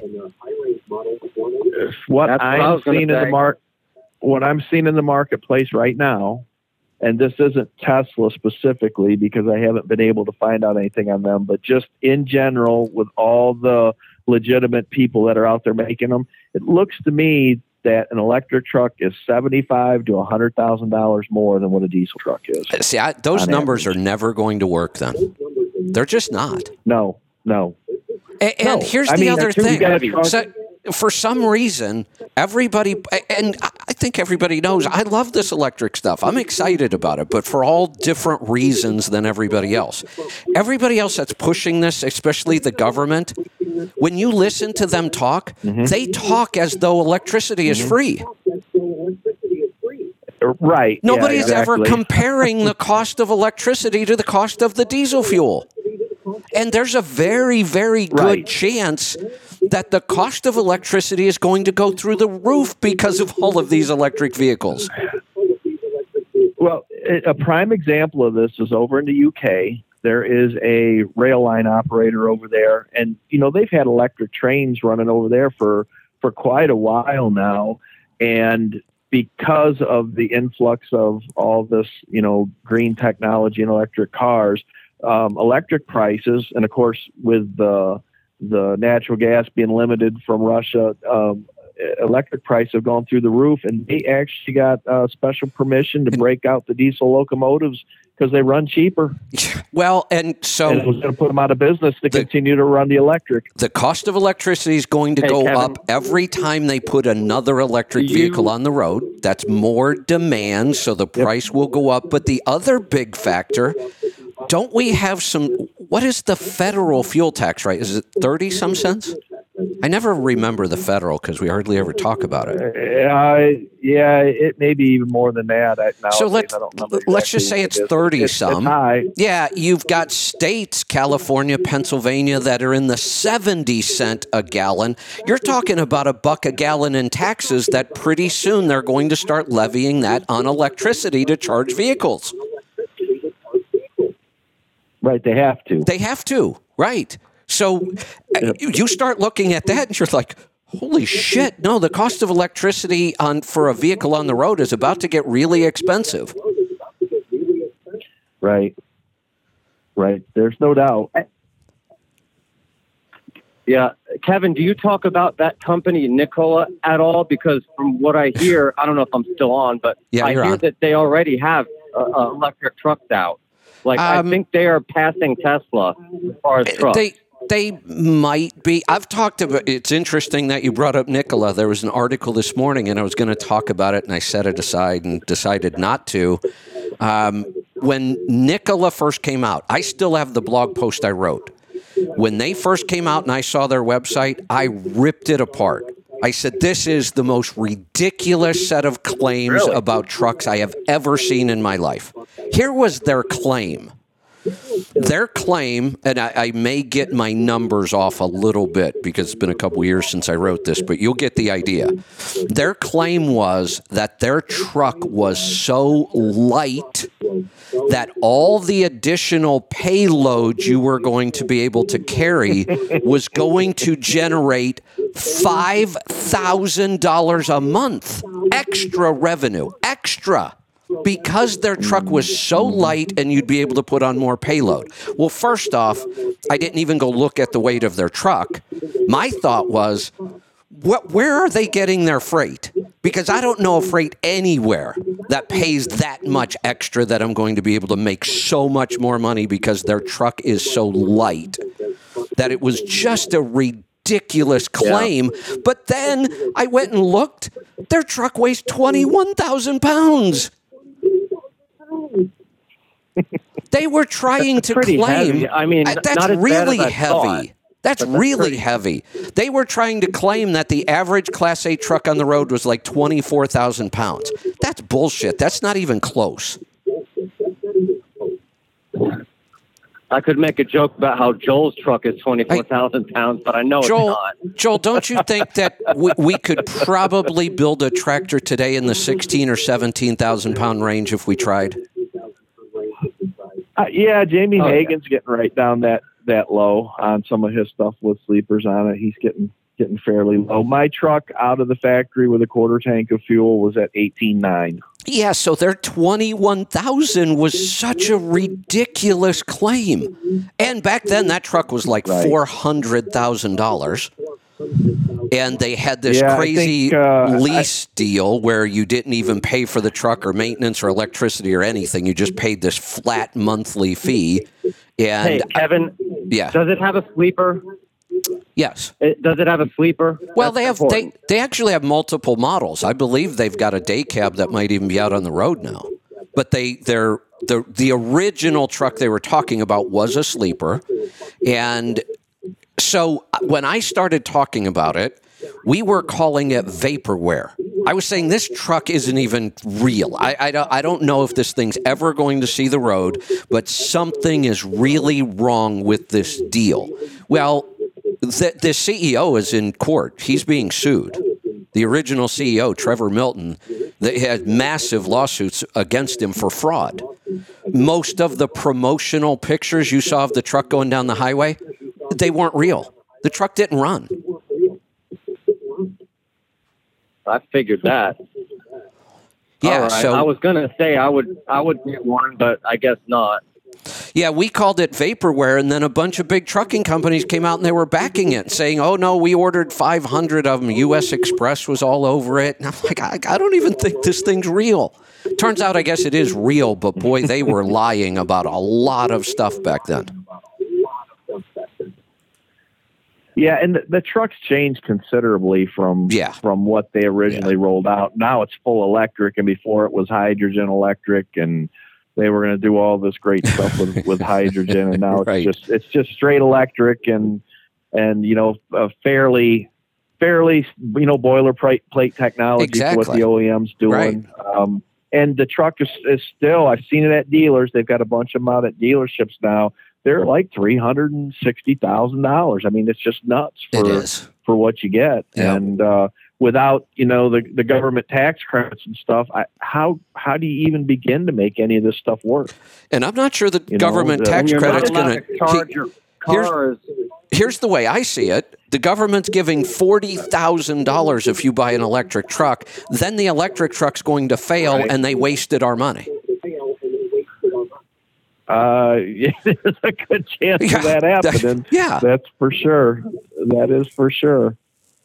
Because the more efficient diesel gets, the harder and harder it Absolutely. is for them. They're still basing their Well- their competitive analysis based on six and a half miles a gallon. I know. and you know, you know, Kevin, what's the one thing that you've always bitched about? You've always said, "I'd never have a truck with with single tanks because I want all this range. I hate to stop for fuel." I, And right. the ranges they're talking about on these trucks are not impressive Some of them at are all. awful. And even my truck with a single 150, like you know, just on based off what I ran the other day, I'm at half a tank and still have 950 miles left in the truck. Yeah. You know, and and that they would have to recharge like four times in that time frame, and the PACCAR electric takes eight hours to charge to go 150 miles. Yeah, it, you know, nuts. I I- I have said forever that, and I don't know, other industries are probably just like this. I don't know, but I have said forever the trucking industry has a horrible track record of trying to push technology before it's ready,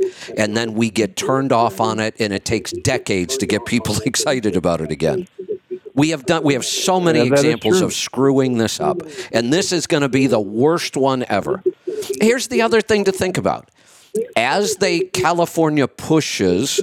35% of the cars in California being sold in just the, in 4 years are going to have to be electric. That's insane.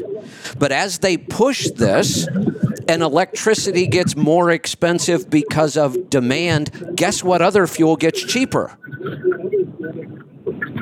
Right. Gas and right. diesel. Diesel fuel and gasoline get cheaper. Get cheaper Yep, because less people are using them. Yeah. Yep. I, I agree. It, they, they've got themselves a problem here. They're going to put themselves in a box with all this electric stuff all by themselves. You know, we're not even going to have to do anything. They're going to do it all Yeah. themselves by by Yep. pushing these mandates, and then they're going to go, "Oh, what the hell just happened?" But yeah, they're gonna they're gonna hang themselves here. Just I, yep. let them let them go. Yep. Let them hang themselves. Absolutely. Well, since I can't do that, you guys want to fix the truck problem? I'm done. Oh, you broke up a little bit know there. What'd you I'm say? Oh, uh, well, since I can't get that either, you want to fix the truck problem? We can try. We can try. My truck gas, like, uh, it's a 15 PACCAR, um, a a 2015 PACCAR 13. Oh, I- if you're I'm- I'm- I'm sorry. I- and I- really working the truck, I changed my mind. We don't answer questions about PACCARs here. all right, that's fair. just, just kidding. Go ahead. We'll try. You know, you know what? No, that's fine because I'll say it did go away on uh, three months on the catalyst. It went away a little bit. It did, but it gasped. If you're pulling a hill or something and you let off the gas, it it gasps like it's choking. So you would think it's an air filter, but it's not that. Uh, Uh, it doesn't is the do it on cruise control. You know, I is don't the know. is the PACCAR still a um, variable geometry? Yeah.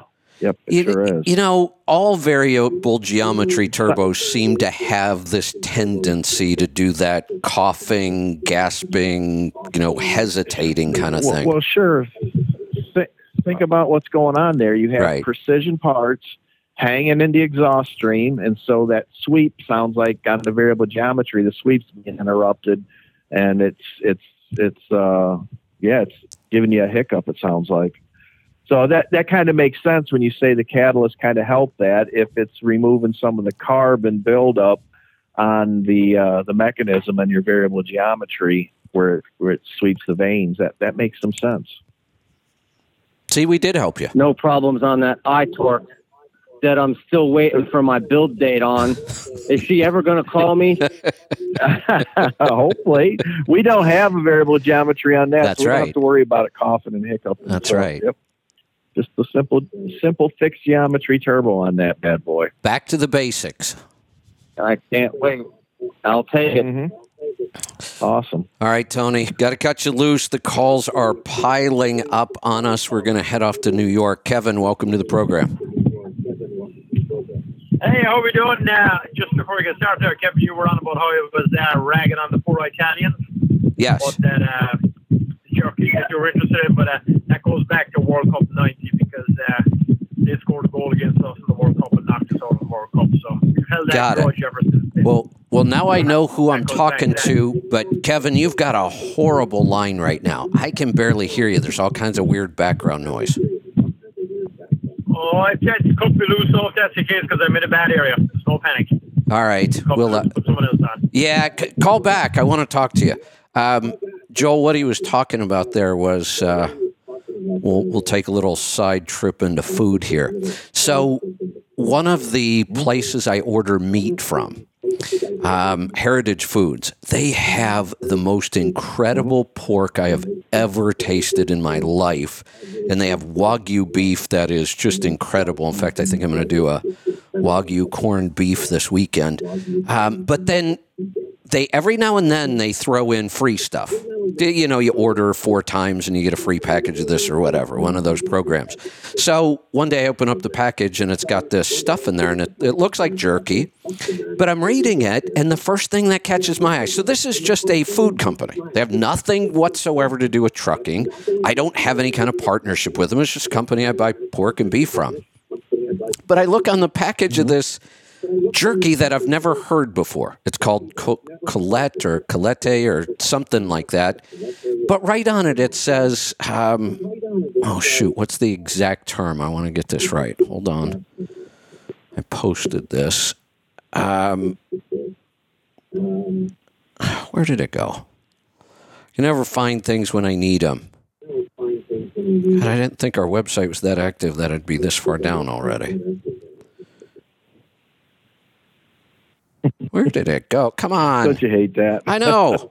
It's like when you're trying to find a picture to show somebody, you can never find the right picture. And, and I, I can't find this. I don't know where it went. Um, anyway, it says right on it something about like top shelf trucking snacks. I'm like, what? Uh, Where, what's that all about? So, Wow. yeah, so I thought that's weird. Well, then I, I open it up and I taste it. I am hooked. This is the uh-huh. best jerky I've ever had in my life. It's pork, not beef. Really? Yeah, it's pork, not beef. Uh-huh. And I guess it is like a legend for Italian truck drivers. Like, this is the official truck driving snack in Italy. I guess it's just a big thing. You find it at truck Really? stop. Yeah, and I'm like, well, this is bizarre. How did I never know about this? The thing about it, it is the hardest, toughest meat I have ever tried to chew in my life. At first, you try to take a bite of this stuff, and I'm like, well, this is stupid. I can't even bite it. I- who would eat this stuff? This is ridiculous.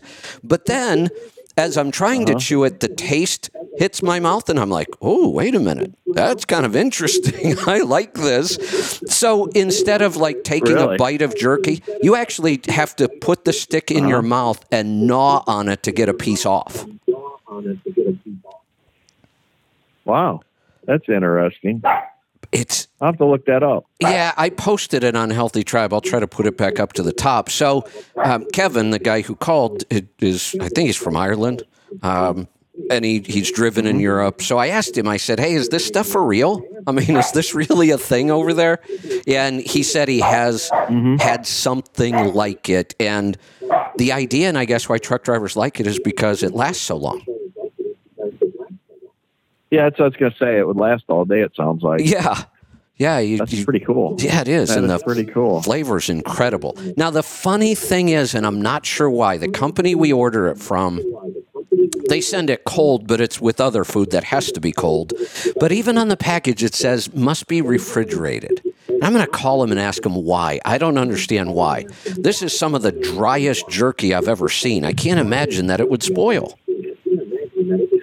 So, being pork, is it like a prosciutto taste when, Um, when you get it in your mouth? Or So here's the thing: it is so heavily seasoned that you wouldn't know whether it was pork or beef or chicken. the The seasoning is Oh, so gotcha. unique, Okay. though. It is um, it's fennel seed, crushed red pepper. I love and I love coriander. fennel on pork. I know. So Yep. it's fennel, Both of those, crushed red pepper. You got to try this stuff. It is. Yeah, yeah, yeah, absolutely. So go to go to Heritage Foods is, is where you'll find it, and it's called Okay. C- Colette or Colette or it's C O L L E T T E I think. Um, I, I'm going to reach out to them right. because if if it doesn't absolutely have to be refrigerated, I, I'm going to get it in our store. Yeah, yeah. It sounds that that's interesting. I I like that combination of spices. That, sounds like it would be really good on pork. Oh, Jack- awesome. Jack just uh, pointed out why I wasn't finding it. I, I forgot I never put this up on Healthy Tribe yet. I put it up on Trucking Tribe because I wanted to tag Kevin to see if he had an answer. It says, Ah. oh, right on the bag, it says top shelf truck stop snacks. Cool. I know. I thought that Yeah, was so unique. Yeah, try it.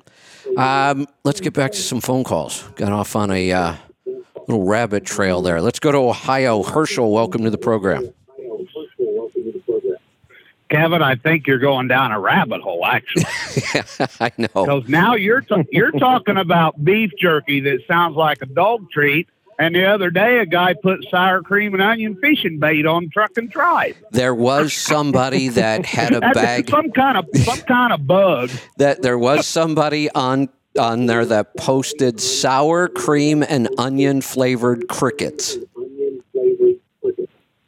Yeah, it looked like fishing bait. Yeah, actually, Wow. I, I I I have to admit, I've eaten crickets. They're pretty damn good. Uh, I, I've heard that They're- um, that they're that they're not too bad. They taste like nothing.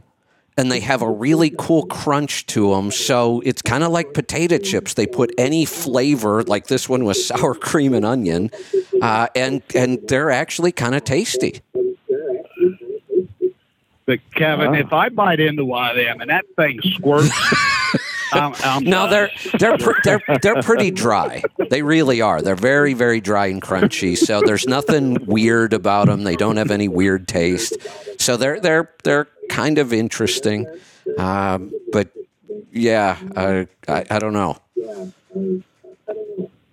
Okay, so to Joel, Mhm. I have a follow up follow up with this. But my truck, three sets of injectors in 13 months on a Series 60 14 liter, and I'm about to do another oil sample here in a few days to see if it's doing it again. If it fails again, I'm really thinking it might be time for Christine to go bye bye. So I found I found a Volvo. I found found a Volvo. I'm mildly interested. It's a 19 or 19. Yeah, now I'm back in time. A 2017 Mhm. D13. It has what has to be a direct drive because it's a 10 speed manual, but it's a 247 rear end.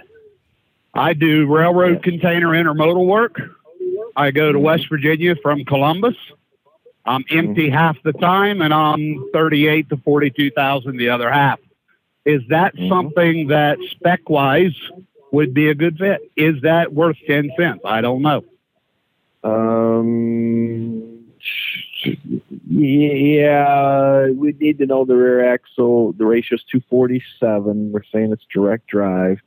D13. Do you know what the be with the horsepower set- 240s. Well, it doesn't have to be. They could they could go overdrive if it's like a .86 overdrive. Okay. Okay. I haven't delved into it quite that far yet.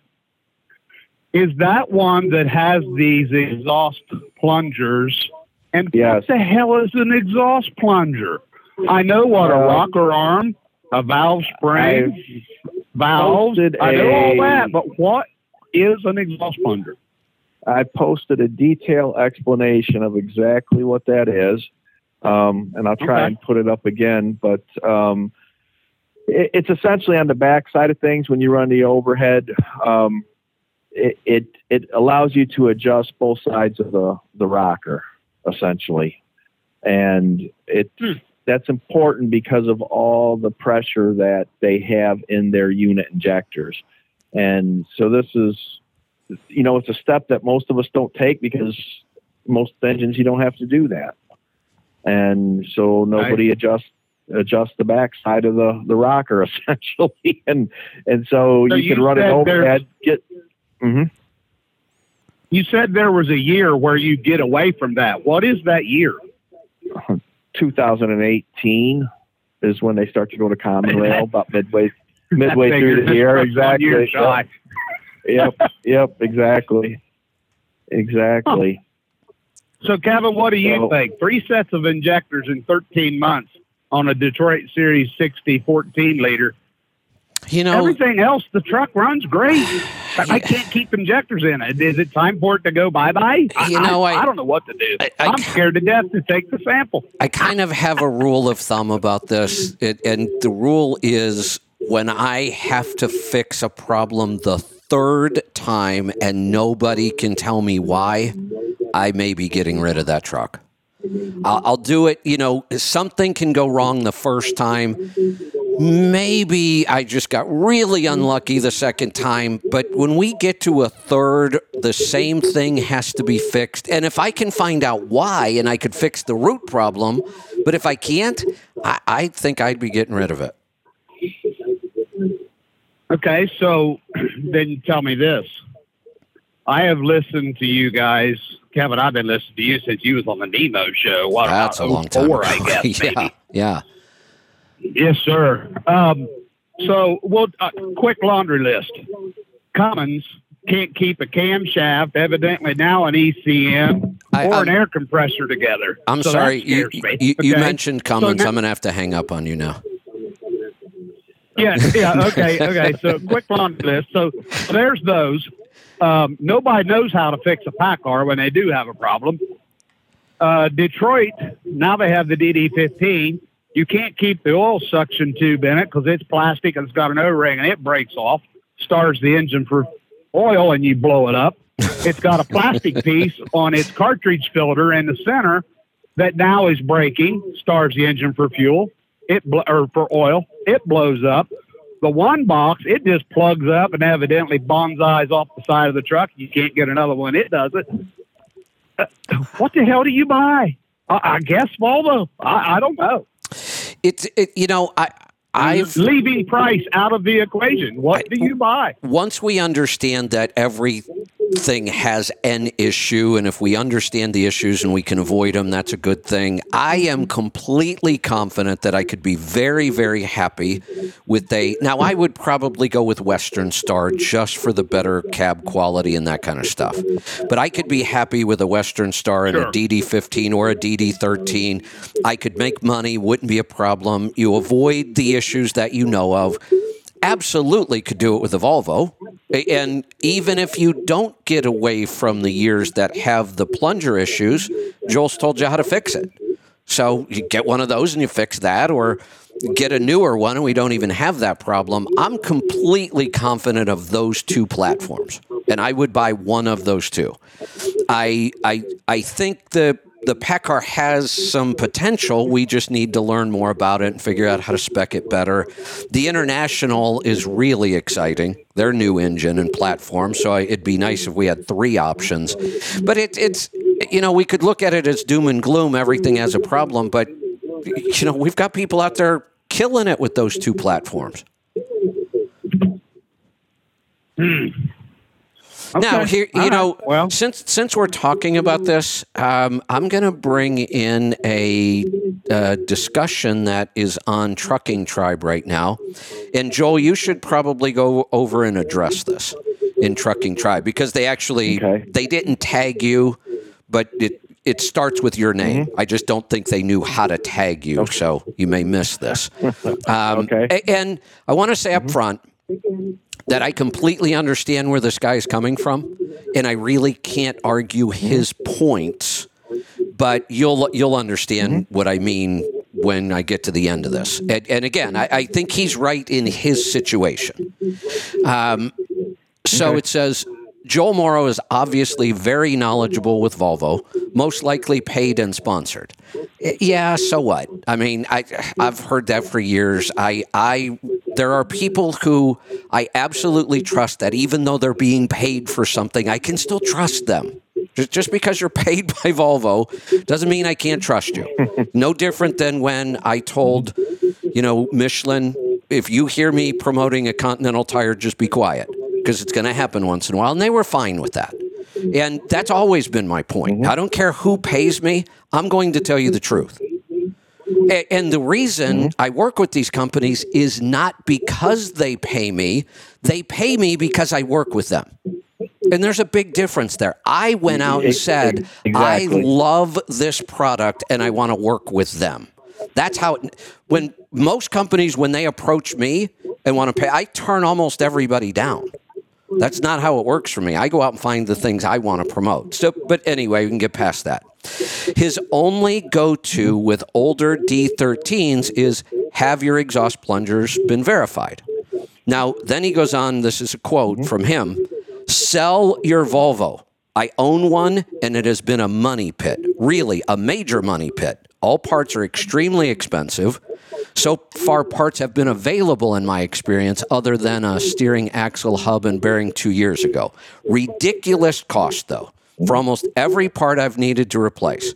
Um, a while ago, we had a crankcase vent. Today, Volvo has an oil spinner on the crankcase vent. It gets clogged. Um, 2400 later, and Volvo just sold you another $2,000 profit. No core. Ask for your old one and clean it. Overpriced value, in my honest opinion. Again, I, I'm not going to argue any of his points. I think he had those experiences. Then later on, somebody in the post, somebody questions him. Um, oh no, he just posted again, and he said this.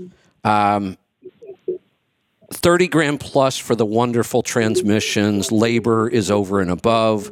Then he says 30 years running, 18 speed manual, hauling heavy, and never even lost a clutch. Not really sure what that point is. I've had dozens and dozens of trucks and hardly ever replace clutches. That's mm-hmm. not a big deal. Then he says this I enjoy his knowledge, but understand that he runs 80,000 and less every day. Most of us do. That's the majority of the Mm-hmm. Market. that's- Of course, that's where we're spending most of our time is helping people in the majority of the market.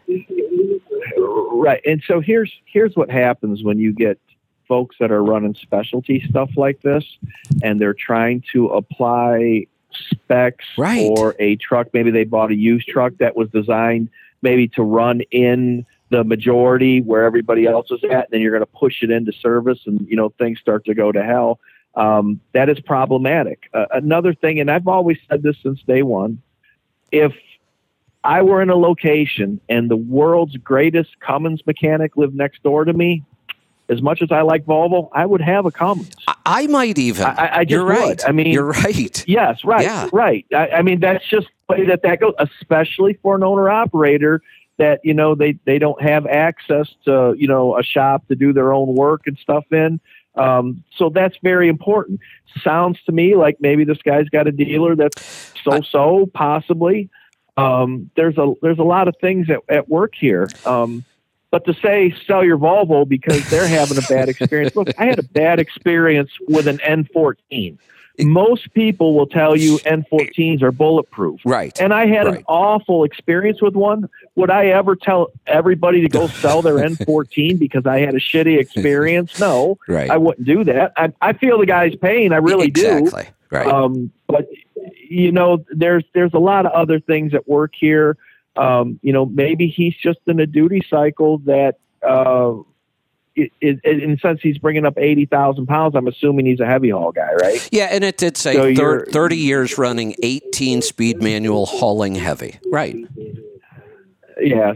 So if you're in a very heavy duty cycle and you bought a truck with the standard 12 speed I shift, you know, that tops out at 500 horsepower, it's probably not a good fit. You're probably going to continuously struggle. And then if you got a dealer that maybe not quite up to date on everything, that just compounds the problem. So I get it. Um, the one way to look at this, though, and how I always look at it, the D13 is the most produced 13 liter engine in the world by far. Um, so Then there's a reason. somebody's buying it. That's right, and there's a reason. right, right. And they A- a- continue to buy them. Correct. Correct. Um, so, you know, I get it. There are applications where a 13 liter just does not make sense. There are absolutely applications where a 12 speed I shift doesn't make sense. Um, you know, maybe if he had a 13 liter with a 14 speed I shift and had heavy haul shift logic in the truck, maybe things would be a little different. Well, I don't know the details as to what's going on. And there are other, there are applications Mm-hmm. where all the aerodynamics don't make sense.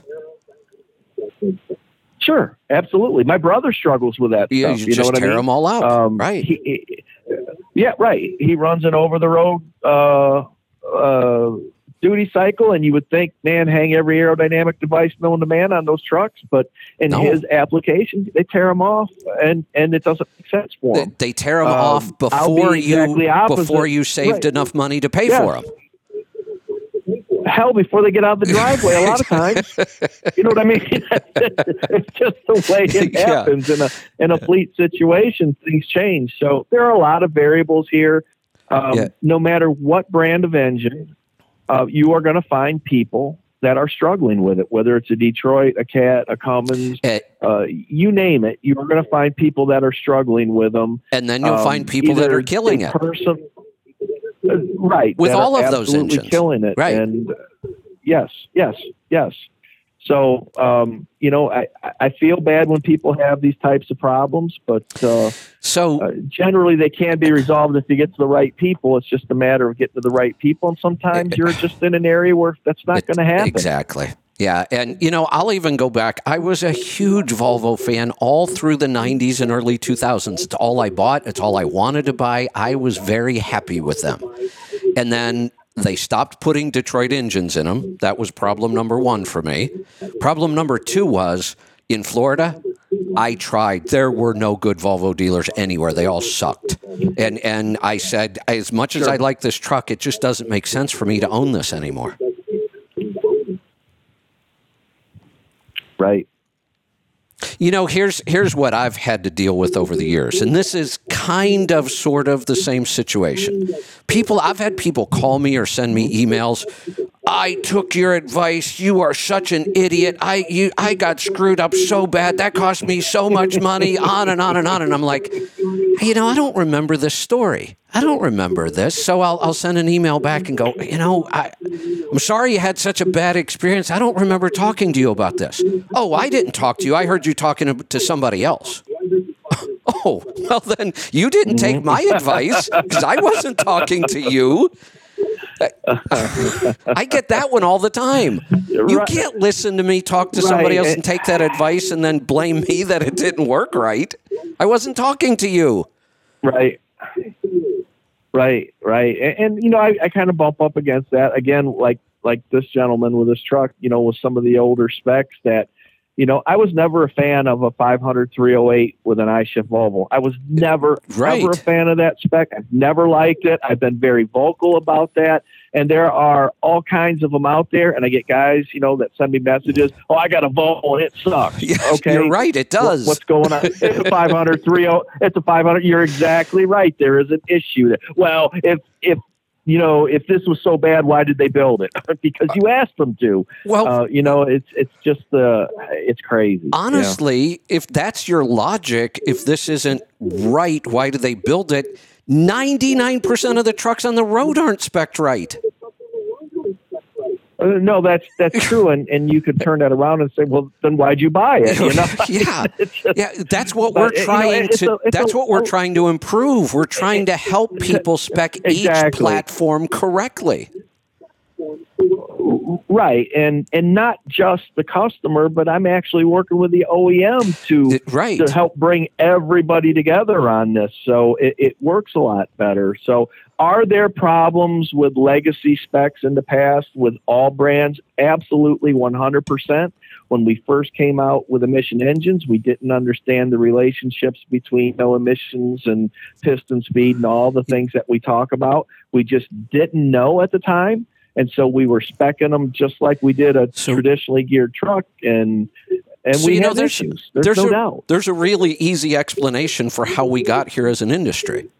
We've talked about the fact that up Mm-hmm. until just recently, the last several years or Mm-hmm. so, when we spec'd a truck for maximum fuel economy, it was not fleet and driver friendly. It just wasn't. They, they were complicated. You No, had to know how to drive them. You had to Yep. know how to maintain them. We put things on trucks that fleets would never go near, and they shouldn't. It would be a bad idea for them. And if you think about that, where do the OEMs probably get most of their feedback from about their products? From fleets. That's who they're trying to please. And they should be. That's their big market. Right. So that's the feedback they're Right. getting. What works? Well, they're getting what works at a fleet level.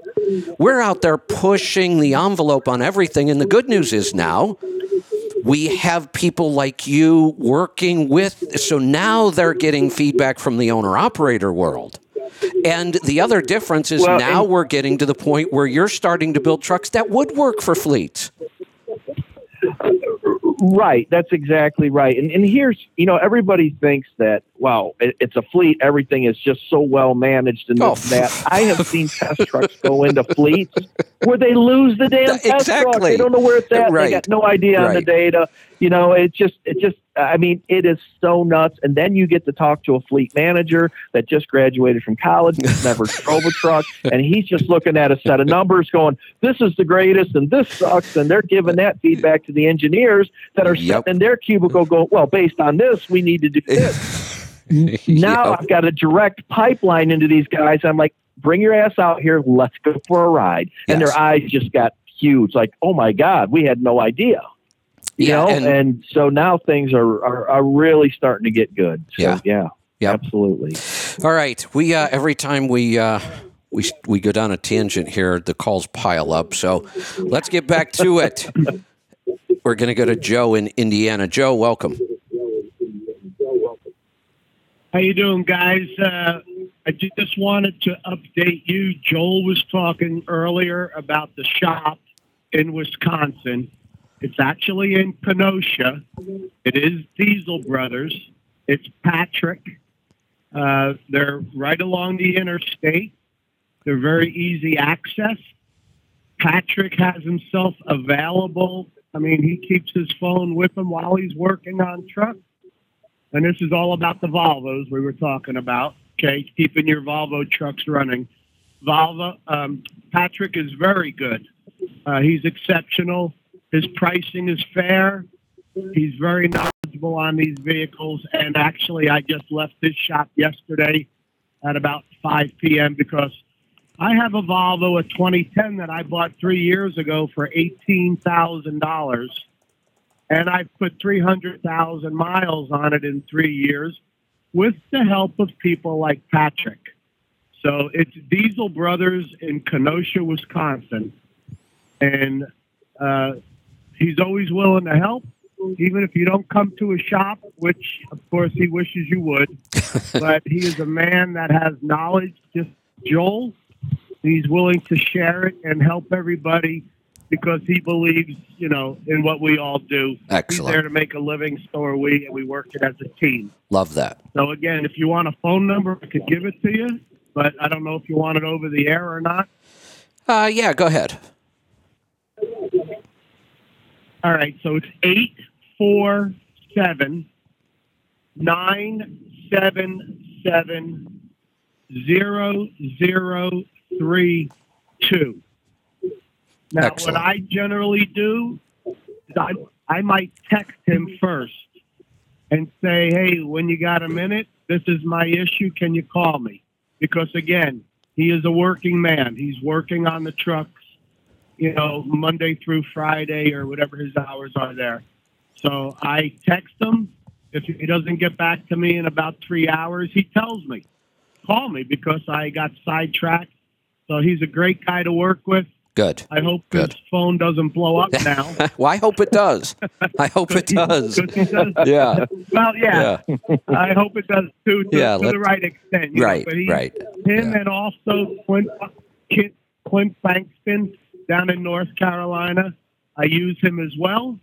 I try to save up my problems for when I get into their area, and I I make a scheduled appointment, bring it in, and these guys because they do Volvos and they do them regularly, have great relationships with the dealers, and sometimes they're able to have parts or be able to acquire parts because of their networking Right. that Right. you know an independent guy like me i may not be able to get it but he might be able to and he'll let you know that and he also stocks parts you know the common stuff that might go wrong Yeah. so Good. i called him on wednesday said hey uh, can you look at my truck i was in there wednesday afternoon he worked on it all day yesterday i got out last night paid my bill and i'm a happier camper for it so again, Diesel Brothers, Kenosha, Wisconsin. Excellent.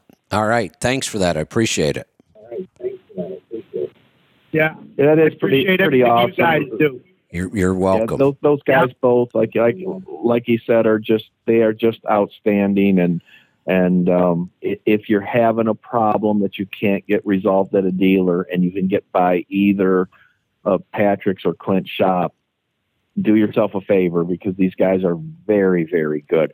Uh, I, I will tell you right now, if I was in the area of either one of them and couldn't get back to you know my my resources back home here, I absolutely would be confident going into either one of these guys' shop and getting problems resolved. Excellent. Excellent. Good stuff. All right. Looks like we've got uh, we've got Kevin back in New York. Kevin, welcome. Hello, is that any better? It is better. What's on All your right, mind how's it going? Yeah. No, I was saying you were you were talking earlier about those tires with Michelin, uh, where the tread comes, you get more tread as it wears. They've actually been available for a couple of years in Europe in drive tires, and See- the guys that are using them, I know two guys use them on local work, and they are uh, they cannot talk good enough about them. They said they're just unreal tires. See, that's you just actually get that- better grip as they wear. that's just wrong. We're Americans. We're supposed to get it first. Damn it. well, you know, I, as I tell everyone, you're still a young country, and uh, you're like a 21 year old. You know everything, but you actually don't. We're- the spoiled little brats. I know. I know. Yeah. Yeah. But Uh. a, a question for you, Joel, is um, that new international platform that's coming in with the engine and the gearbox. Do you know if they're going to Mm-hmm. bring the like the retarder in the gearbox? Are they going to bring that to this country as well? I I would doubt it. I mean, that's something in, in Europe we you tend to be on grade a lot more often. Um, there's going to be some weight issues there, and possibly some packaging issues. I haven't heard specifically. Um, if I do hear anything, I'll let everybody know, of course, right away. I'd love to see that, but uh, yeah, because once you use one of them, you never want to use a J-brake again. Yeah, yeah, absolutely. You know, I agree. I 100% agree. I'd love to see it, but you know, there's there's just some weight issues there as far as us making our axle weights when we start throwing that that type of stuff on it. So we'll see. Yeah, okay, yeah, no, because it's not it's not that much. Um, it's not that much more on the gearbox. Basically, it's just you you've extra coolant to cool the gearbox, and then you have just the the pump in the in the back of the gearbox. So it's not a lot of weight, but uh, I guess I guess it'll take a time for it to, to come on more. But uh, that engine though, the, that they're putting in that international, that is that Scania like the Scania Super. That's the same engine, It's right? the super. Yeah. Yep. It, it- it's the super. That's exactly right. Yep. Okay, no, I know a guy running that already, and he's running about 44 tons, and he's in the tens pretty much all Nice. the time. Wow. Yeah. Nice. Nice. Uh, he, Yeah. Yeah. That's def- definitely a good engine. No, no doubt about it. Yeah, no, we are we are limited over there to 56 miles an hour. So like you're you're you know you're not going fast. So I guess once you start adding speed onto it, things will change. But no, I guess if it's got all the overdrive gears, so that'll that'll make a difference. So, but no, no, that's all I had. I was just uh, just curious about that with the retarder because uh, I actually just sold my truck. I'm here now picking up the check for it. Ah, there you I'm go. going to wait till uh, next year and see what uh, see what truck prices are like next year. They're going to be better than they And, are uh, right now for the buyers. I'll tell you that. I think so. I, I can't complain. I'm not going to say what I got for this, but uh, I what I paid for this truck a year and a half ago, I just got a thousand dollars less than what I paid for it a year and a half ago. That's incredible. That's just crazy. Yeah, which I think, yeah, I think is kind of nuts because he was. I didn't want to say anything. I tried to keep a straight face, and he was giving me the number, but Yeah. I didn't even go haggling. I was like, "This is too good. I'm going to keep my mouth shut here." But uh, all right then. Thanks very much, guys. And uh, that stuff, Kevin. I I got to call a guy about that um that jerky, and uh, he still runs down to Italy all the time. I'm going to ask him what the story is with that because uh, I actually never saw it. Yeah, I, it is very popular over there. yeah, I'd love to hear Yeah, from and with the refrigeration. Yeah, the only thing they say with the refrigeration, that's like the FDA here. It's the same thing over there in Europe. It's a pure nanny state. That's just basically once you open the packaging, they want you to put it in the refrigerator so that you know you don't die or whatever. But I've had that stuff inside in the cab in the middle of the summer. It's been fine. I mean, in Spain they hang it out on the side of the road. I, I would think so. Exactly. It's, it's you know, I I opened mine up, Yeah. ate a piece, threw it in the drawer, and let it sit in there for a couple days. And I'm like, looks fine to me. Uh, so I'm you know going on a week now. We'll see what happens. But I'm going to call them. I, I think you're right. It's probably just they have to do it. But I have a feeling you could easily ship and store this stuff without refrigeration. That's the whole point of making jerky. Oh yeah, 'cause I, I, yeah, I used to put mine up on the dash because it's like it is tough to eat. It's a lot tougher than the stuff here. It's I've never seen anything I, like I it. used to leave mine sit up in the dash to.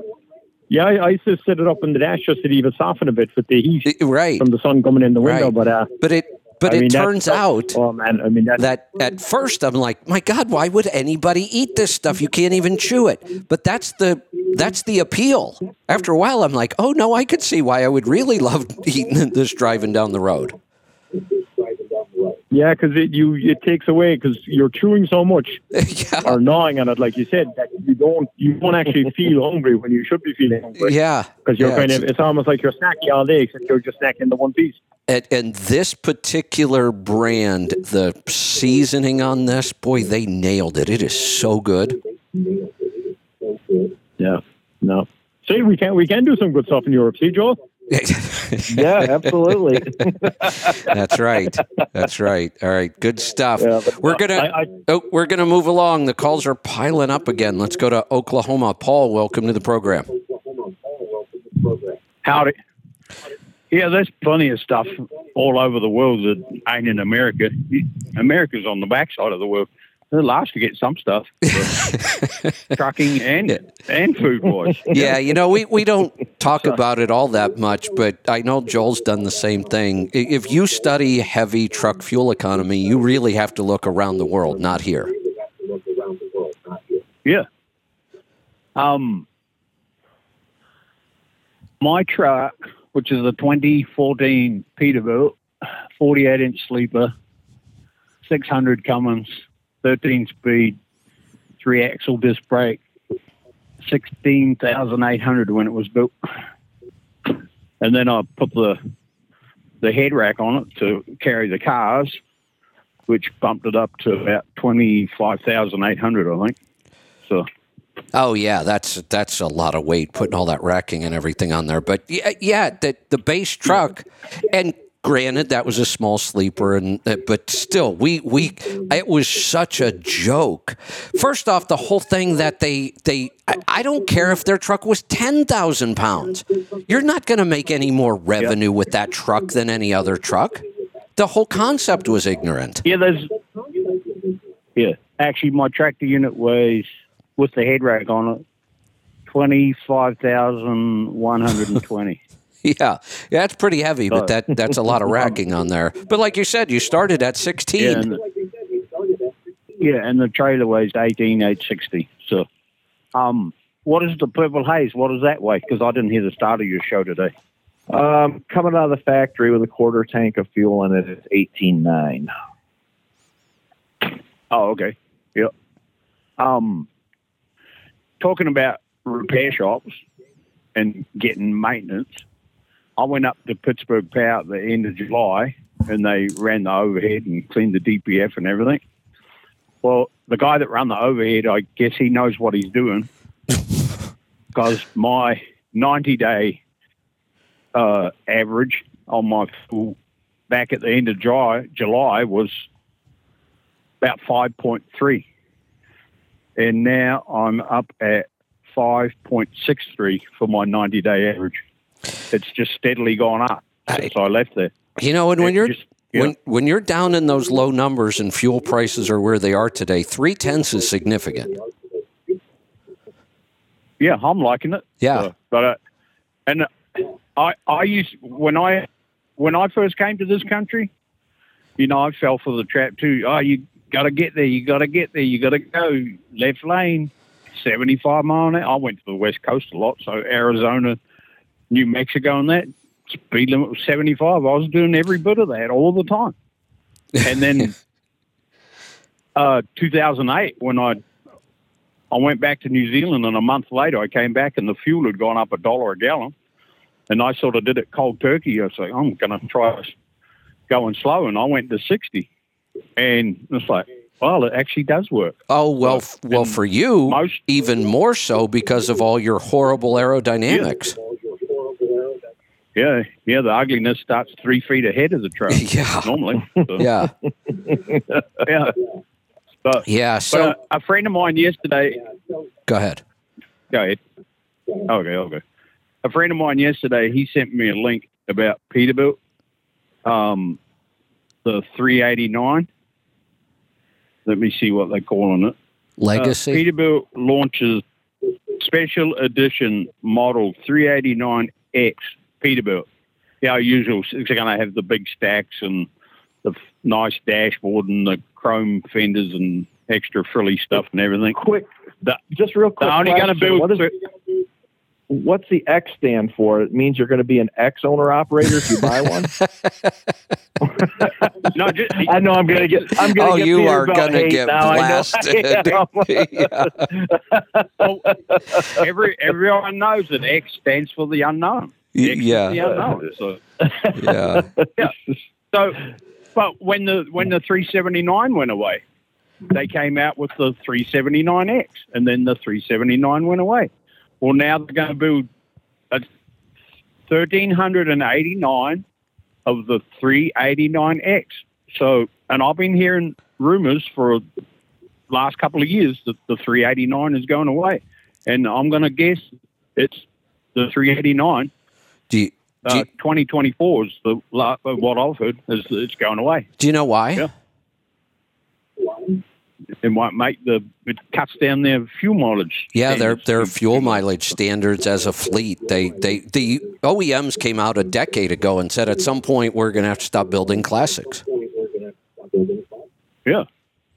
Yeah, well, like if you pull into a truck stop somewhere and, and you you look down the row and it's like, oh, aerodynamic Kenworth, aerodynamic Freightliner, aerodynamic Volvo, aerodynamic Western Star. Oh, classic Peterbilt. Ugly, ugly car carrier. and look- and then the rest of the look, you'll have like just- you'll have like two two two unaer- unaer- unaerodynamic trucks and forty aerodynamic ones. And- So and- it is what it is. You know, as much as I've talked about this over the years and said I can't understand why somebody who is in business would do that, I, I, I think it sucks that they have to stop building those trucks. I wish they could keep building them. If people want to buy one, they should be allowed to buy one. Yeah, yeah. Well, the the, the classic style Peterbilt, in my opinion, it is the best production truck for hauling cars.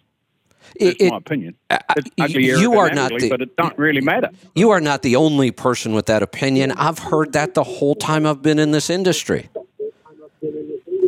Every you, you, if you spec it as a car hauler, right from the factory, everything is oh, except the roof. You got to cut the roof off. Everything is low. They put the drop front axle in it. They got the low, low air leaf on the back end. They put the little tires Yeah, on. I- Everything is low. I'm- the lube guys hate you when you pull in. I'm pretty sure. drag on them. They have those tubes around the around the uh, the pit, and you bang. Oops. Yeah, I, I'm pretty sure that need to lube it. Peterbilt over the decades has built more car haulers than anybody. Oh, I just about guarantee it. Yeah. Yeah. My new Volvo, Volvo with their VAH, um, over the years, like they had that VAH, VAH, I don't know what year that came out, but even some of the union companies like Jack Cooper, they still have some of those trucks that are still working every day. They do less miles than what I do. Like a truck that's 10 years old, it might only have a half a million miles on it. but they still have plenty of trucks that were built in the late 90s and they cut the head rack off and they buy a brand new trailer and they put a new head rack on it and put new paint on it and send it back out the gate. Keep on going. There you go. There's trucks that are in those union fleets that are 20 years old and they only got 1.2 million miles on them. Well, those late And there's '90s three- Volvos were. three different head racks. Yeah. Yeah. So All right. All you go. Good stuff, Paul. Hey, uh, oh no, we do have another. Uh, we do have another call here. All right, Angie, this is going to be the last one. We're going to take this call, then we're going to wrap this up today. Jeff in Wisconsin, welcome. Jeff in Wisconsin, welcome. Hello, guys. Say, uh, my question is about a. Uh, I'm looking for a dealer. I I live in Wisconsin. Uh, I talked to Joel last year, and you had recommended I called Kevin down there in, in Fremont, Nebraska, or not Nebraska, and Ohio. I had him. Yeah, Ohio. I had him do me a quote and everything, and he was going to order me a truck. All that.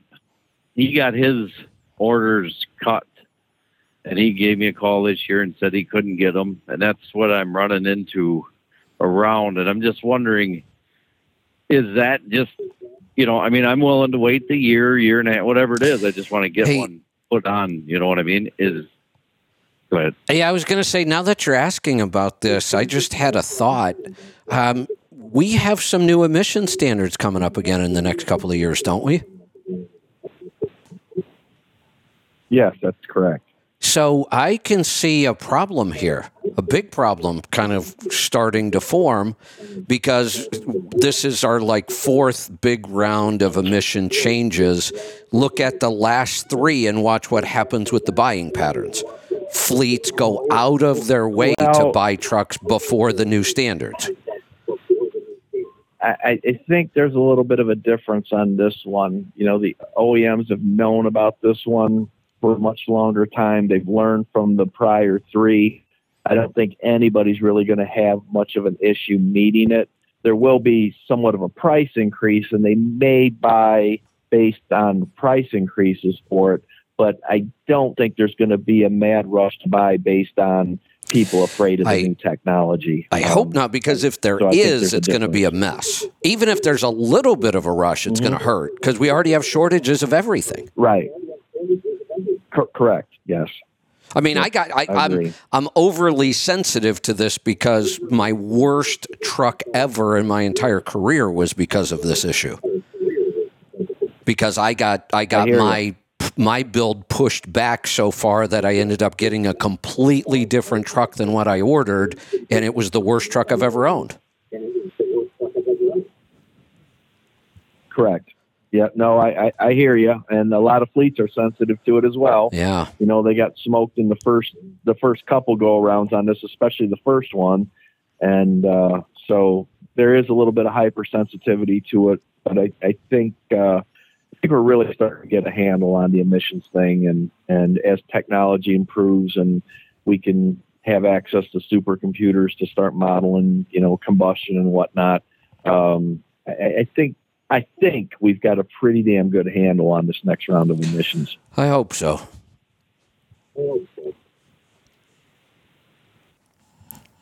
All right. Anything else? So, Oh, go ahead, Jeff. well, so do- sorry about that. Do you, so, is there? I mean, do you have anybody else that possibly you could get a Volvo from in the future? Or are they all going to be kind of the same deal that they just ain't getting the orders that they want, or what? Um, uh, you know, it's going to be dealer to dealer. You may call multiple different dealers. If you have a spec, any dealer can order you that spec. And, and what we're finding, it, it's hit and miss. Um, some of the smaller dealers that deal with typically owner operators, they may be sold completely out and not have any more slots. Some of the bigger dealers that may be dealing with fleets that may have a fleet cancellation, you know, they could have 150 slots open up tomorrow. And I've seen Right. guys that have done this. They've just called around and boom, they found a dealer that, you know, they had a fleet cancel and they've got slots again. So uh, you'll probably have to make some phone calls in order to figure out who's got what. I I have no idea um, what order boards look like. I have no access to that, and, and quite frankly, I don't want to get involved with that because I'd spend just all of my time, Yeah. you know, Right. running down No, slots and for people. So, yep. I yeah, I kind of figured that's how that would go. And then one other question, Joel. So if a guy does have a spec, do you Mhm. through that Alpha Drivers? I mean, can we Mhm. pay you to look at it and make sure it's what we need? Or Yep, absolutely, absolutely. And how how would I So go about you doing can get that? you can get a hold of me at it's Joel at Alpha Drivers dash TC dot com. Send me an email, and um, and then as soon as you have a spec, and when you go into a Volvo dealer, you're just going to be asking them for the I-Torque spec. Um, that's going to be the kind of the foundation that they're going to work off of. So they know that you want the aggressive down speeding and you want the deep reduction transmission, and and um, that'll kind of set the stage for everything else to come. You guys put together what you think is good, and then send me the build sheet, and I'll go over it, and make suggestions, and then from that point you can do, you know, kind of whatever you want based on the suggestions that I give you, and and get the truck ordered. Okay, that's and he told me just yesterday that he called his rep and got you know your your spec or whatever. So Gotcha. okay, so we're head- Gotcha. headed in the right direction. So I wrote that down. Awesome. I'm going to be in touch, Joel. So thank you guys very Awesome. much. I really appreciate you guys. You're welcome. Thanks for the call. Thanks. All right, uh, Joe, what do you want to wrap up with? I don't know. It's kind of a nice day here. I think, and I just want to get out of Dodge. there, there you go. I'm, I'm kind of thinking the same thing. We've we've done two and a half hours with no breaks. It's Friday. I think we deserve to take off now. Yeah, no words of wisdom. I've got stuff I got to deal with on the truck. They just got my graphics on, and I tagged you on a post on Facebook. I It just saw it. looks way better than what I thought it was going It looks pretty, pretty stunning. cool. So I like it. I just saw the post. is- it looks really good. that that is pewter, light copper, zinc, and bright silver. Wow. purple. Wow. Yeah, quite a combination, but it's uh, it's cool. it jumps out at you. Yeah, it really does. It sure does. Yeah. So I Pretty am uh, awesome. So, cool. I'm getting ready tomorrow to run my my coach back down to the factory. Um, I'm pretty sure this is going to be like a major upgrade. I think we're going to do everything. I'm going to have them go through all the Really? hoses. Yeah. I, we decided to keep it. I was thinking about getting something else because I'm, I'm just putting so many miles on it. And I'm starting to find out Right. that these don't do that well with a lot of miles on them, even the really quality builds, lines and hoses. I'm just going to have them, I'm going to say, put two mechanics on this, and I want them to look at every single hose and line underneath, pull panels off. If something's rubbing, fix it. Mm-hmm. You know, let let's try to cut this off at the pass, and then we're probably just going to do like a major upgrade: interior, new tile, new countertops, bunch of stuff, and uh, just keep running. I I really really like it. I really do. I like everything about it. So I think it's time. We're just going to put a bunch of money into it, and Awesome. then um, this winter, I think we're going to do a bunch of trips. I have a, uh, a speaking engagement coming up in Memphis, I think. Maybe it's Memphis and Nashville. I think I had two of them back to back for an insurance company. Um, I haven't done any of these in a long time, so yeah, I'm looking forward to it. And I think I may get out and do some more of this again. So, um, As soon as I, I get my, my trailer hooked up to this truck and get out on the road, let me know where you're going to be, and maybe we can Yeah. at some point. Yeah, that's a good idea because I think we're going to wander around most of this winter. I think we're going to stay here till we close out the garden, and then I think we're going to kind of wander around the country a lot this winter and maybe go do some more of the speaking, go to some of the events. So yeah, we'll actually uh, we'll, we'll find you. That's for sure. Awesome. Sounds good. All right, we're going to wrap this up. It's been a great week. Um, lots and lots of calls this week. That's been awesome. Keep them coming. We'll see you back here next week. Have a great weekend. Be safe, be profitable, be fit and healthy. Always do the hard work and master the journey.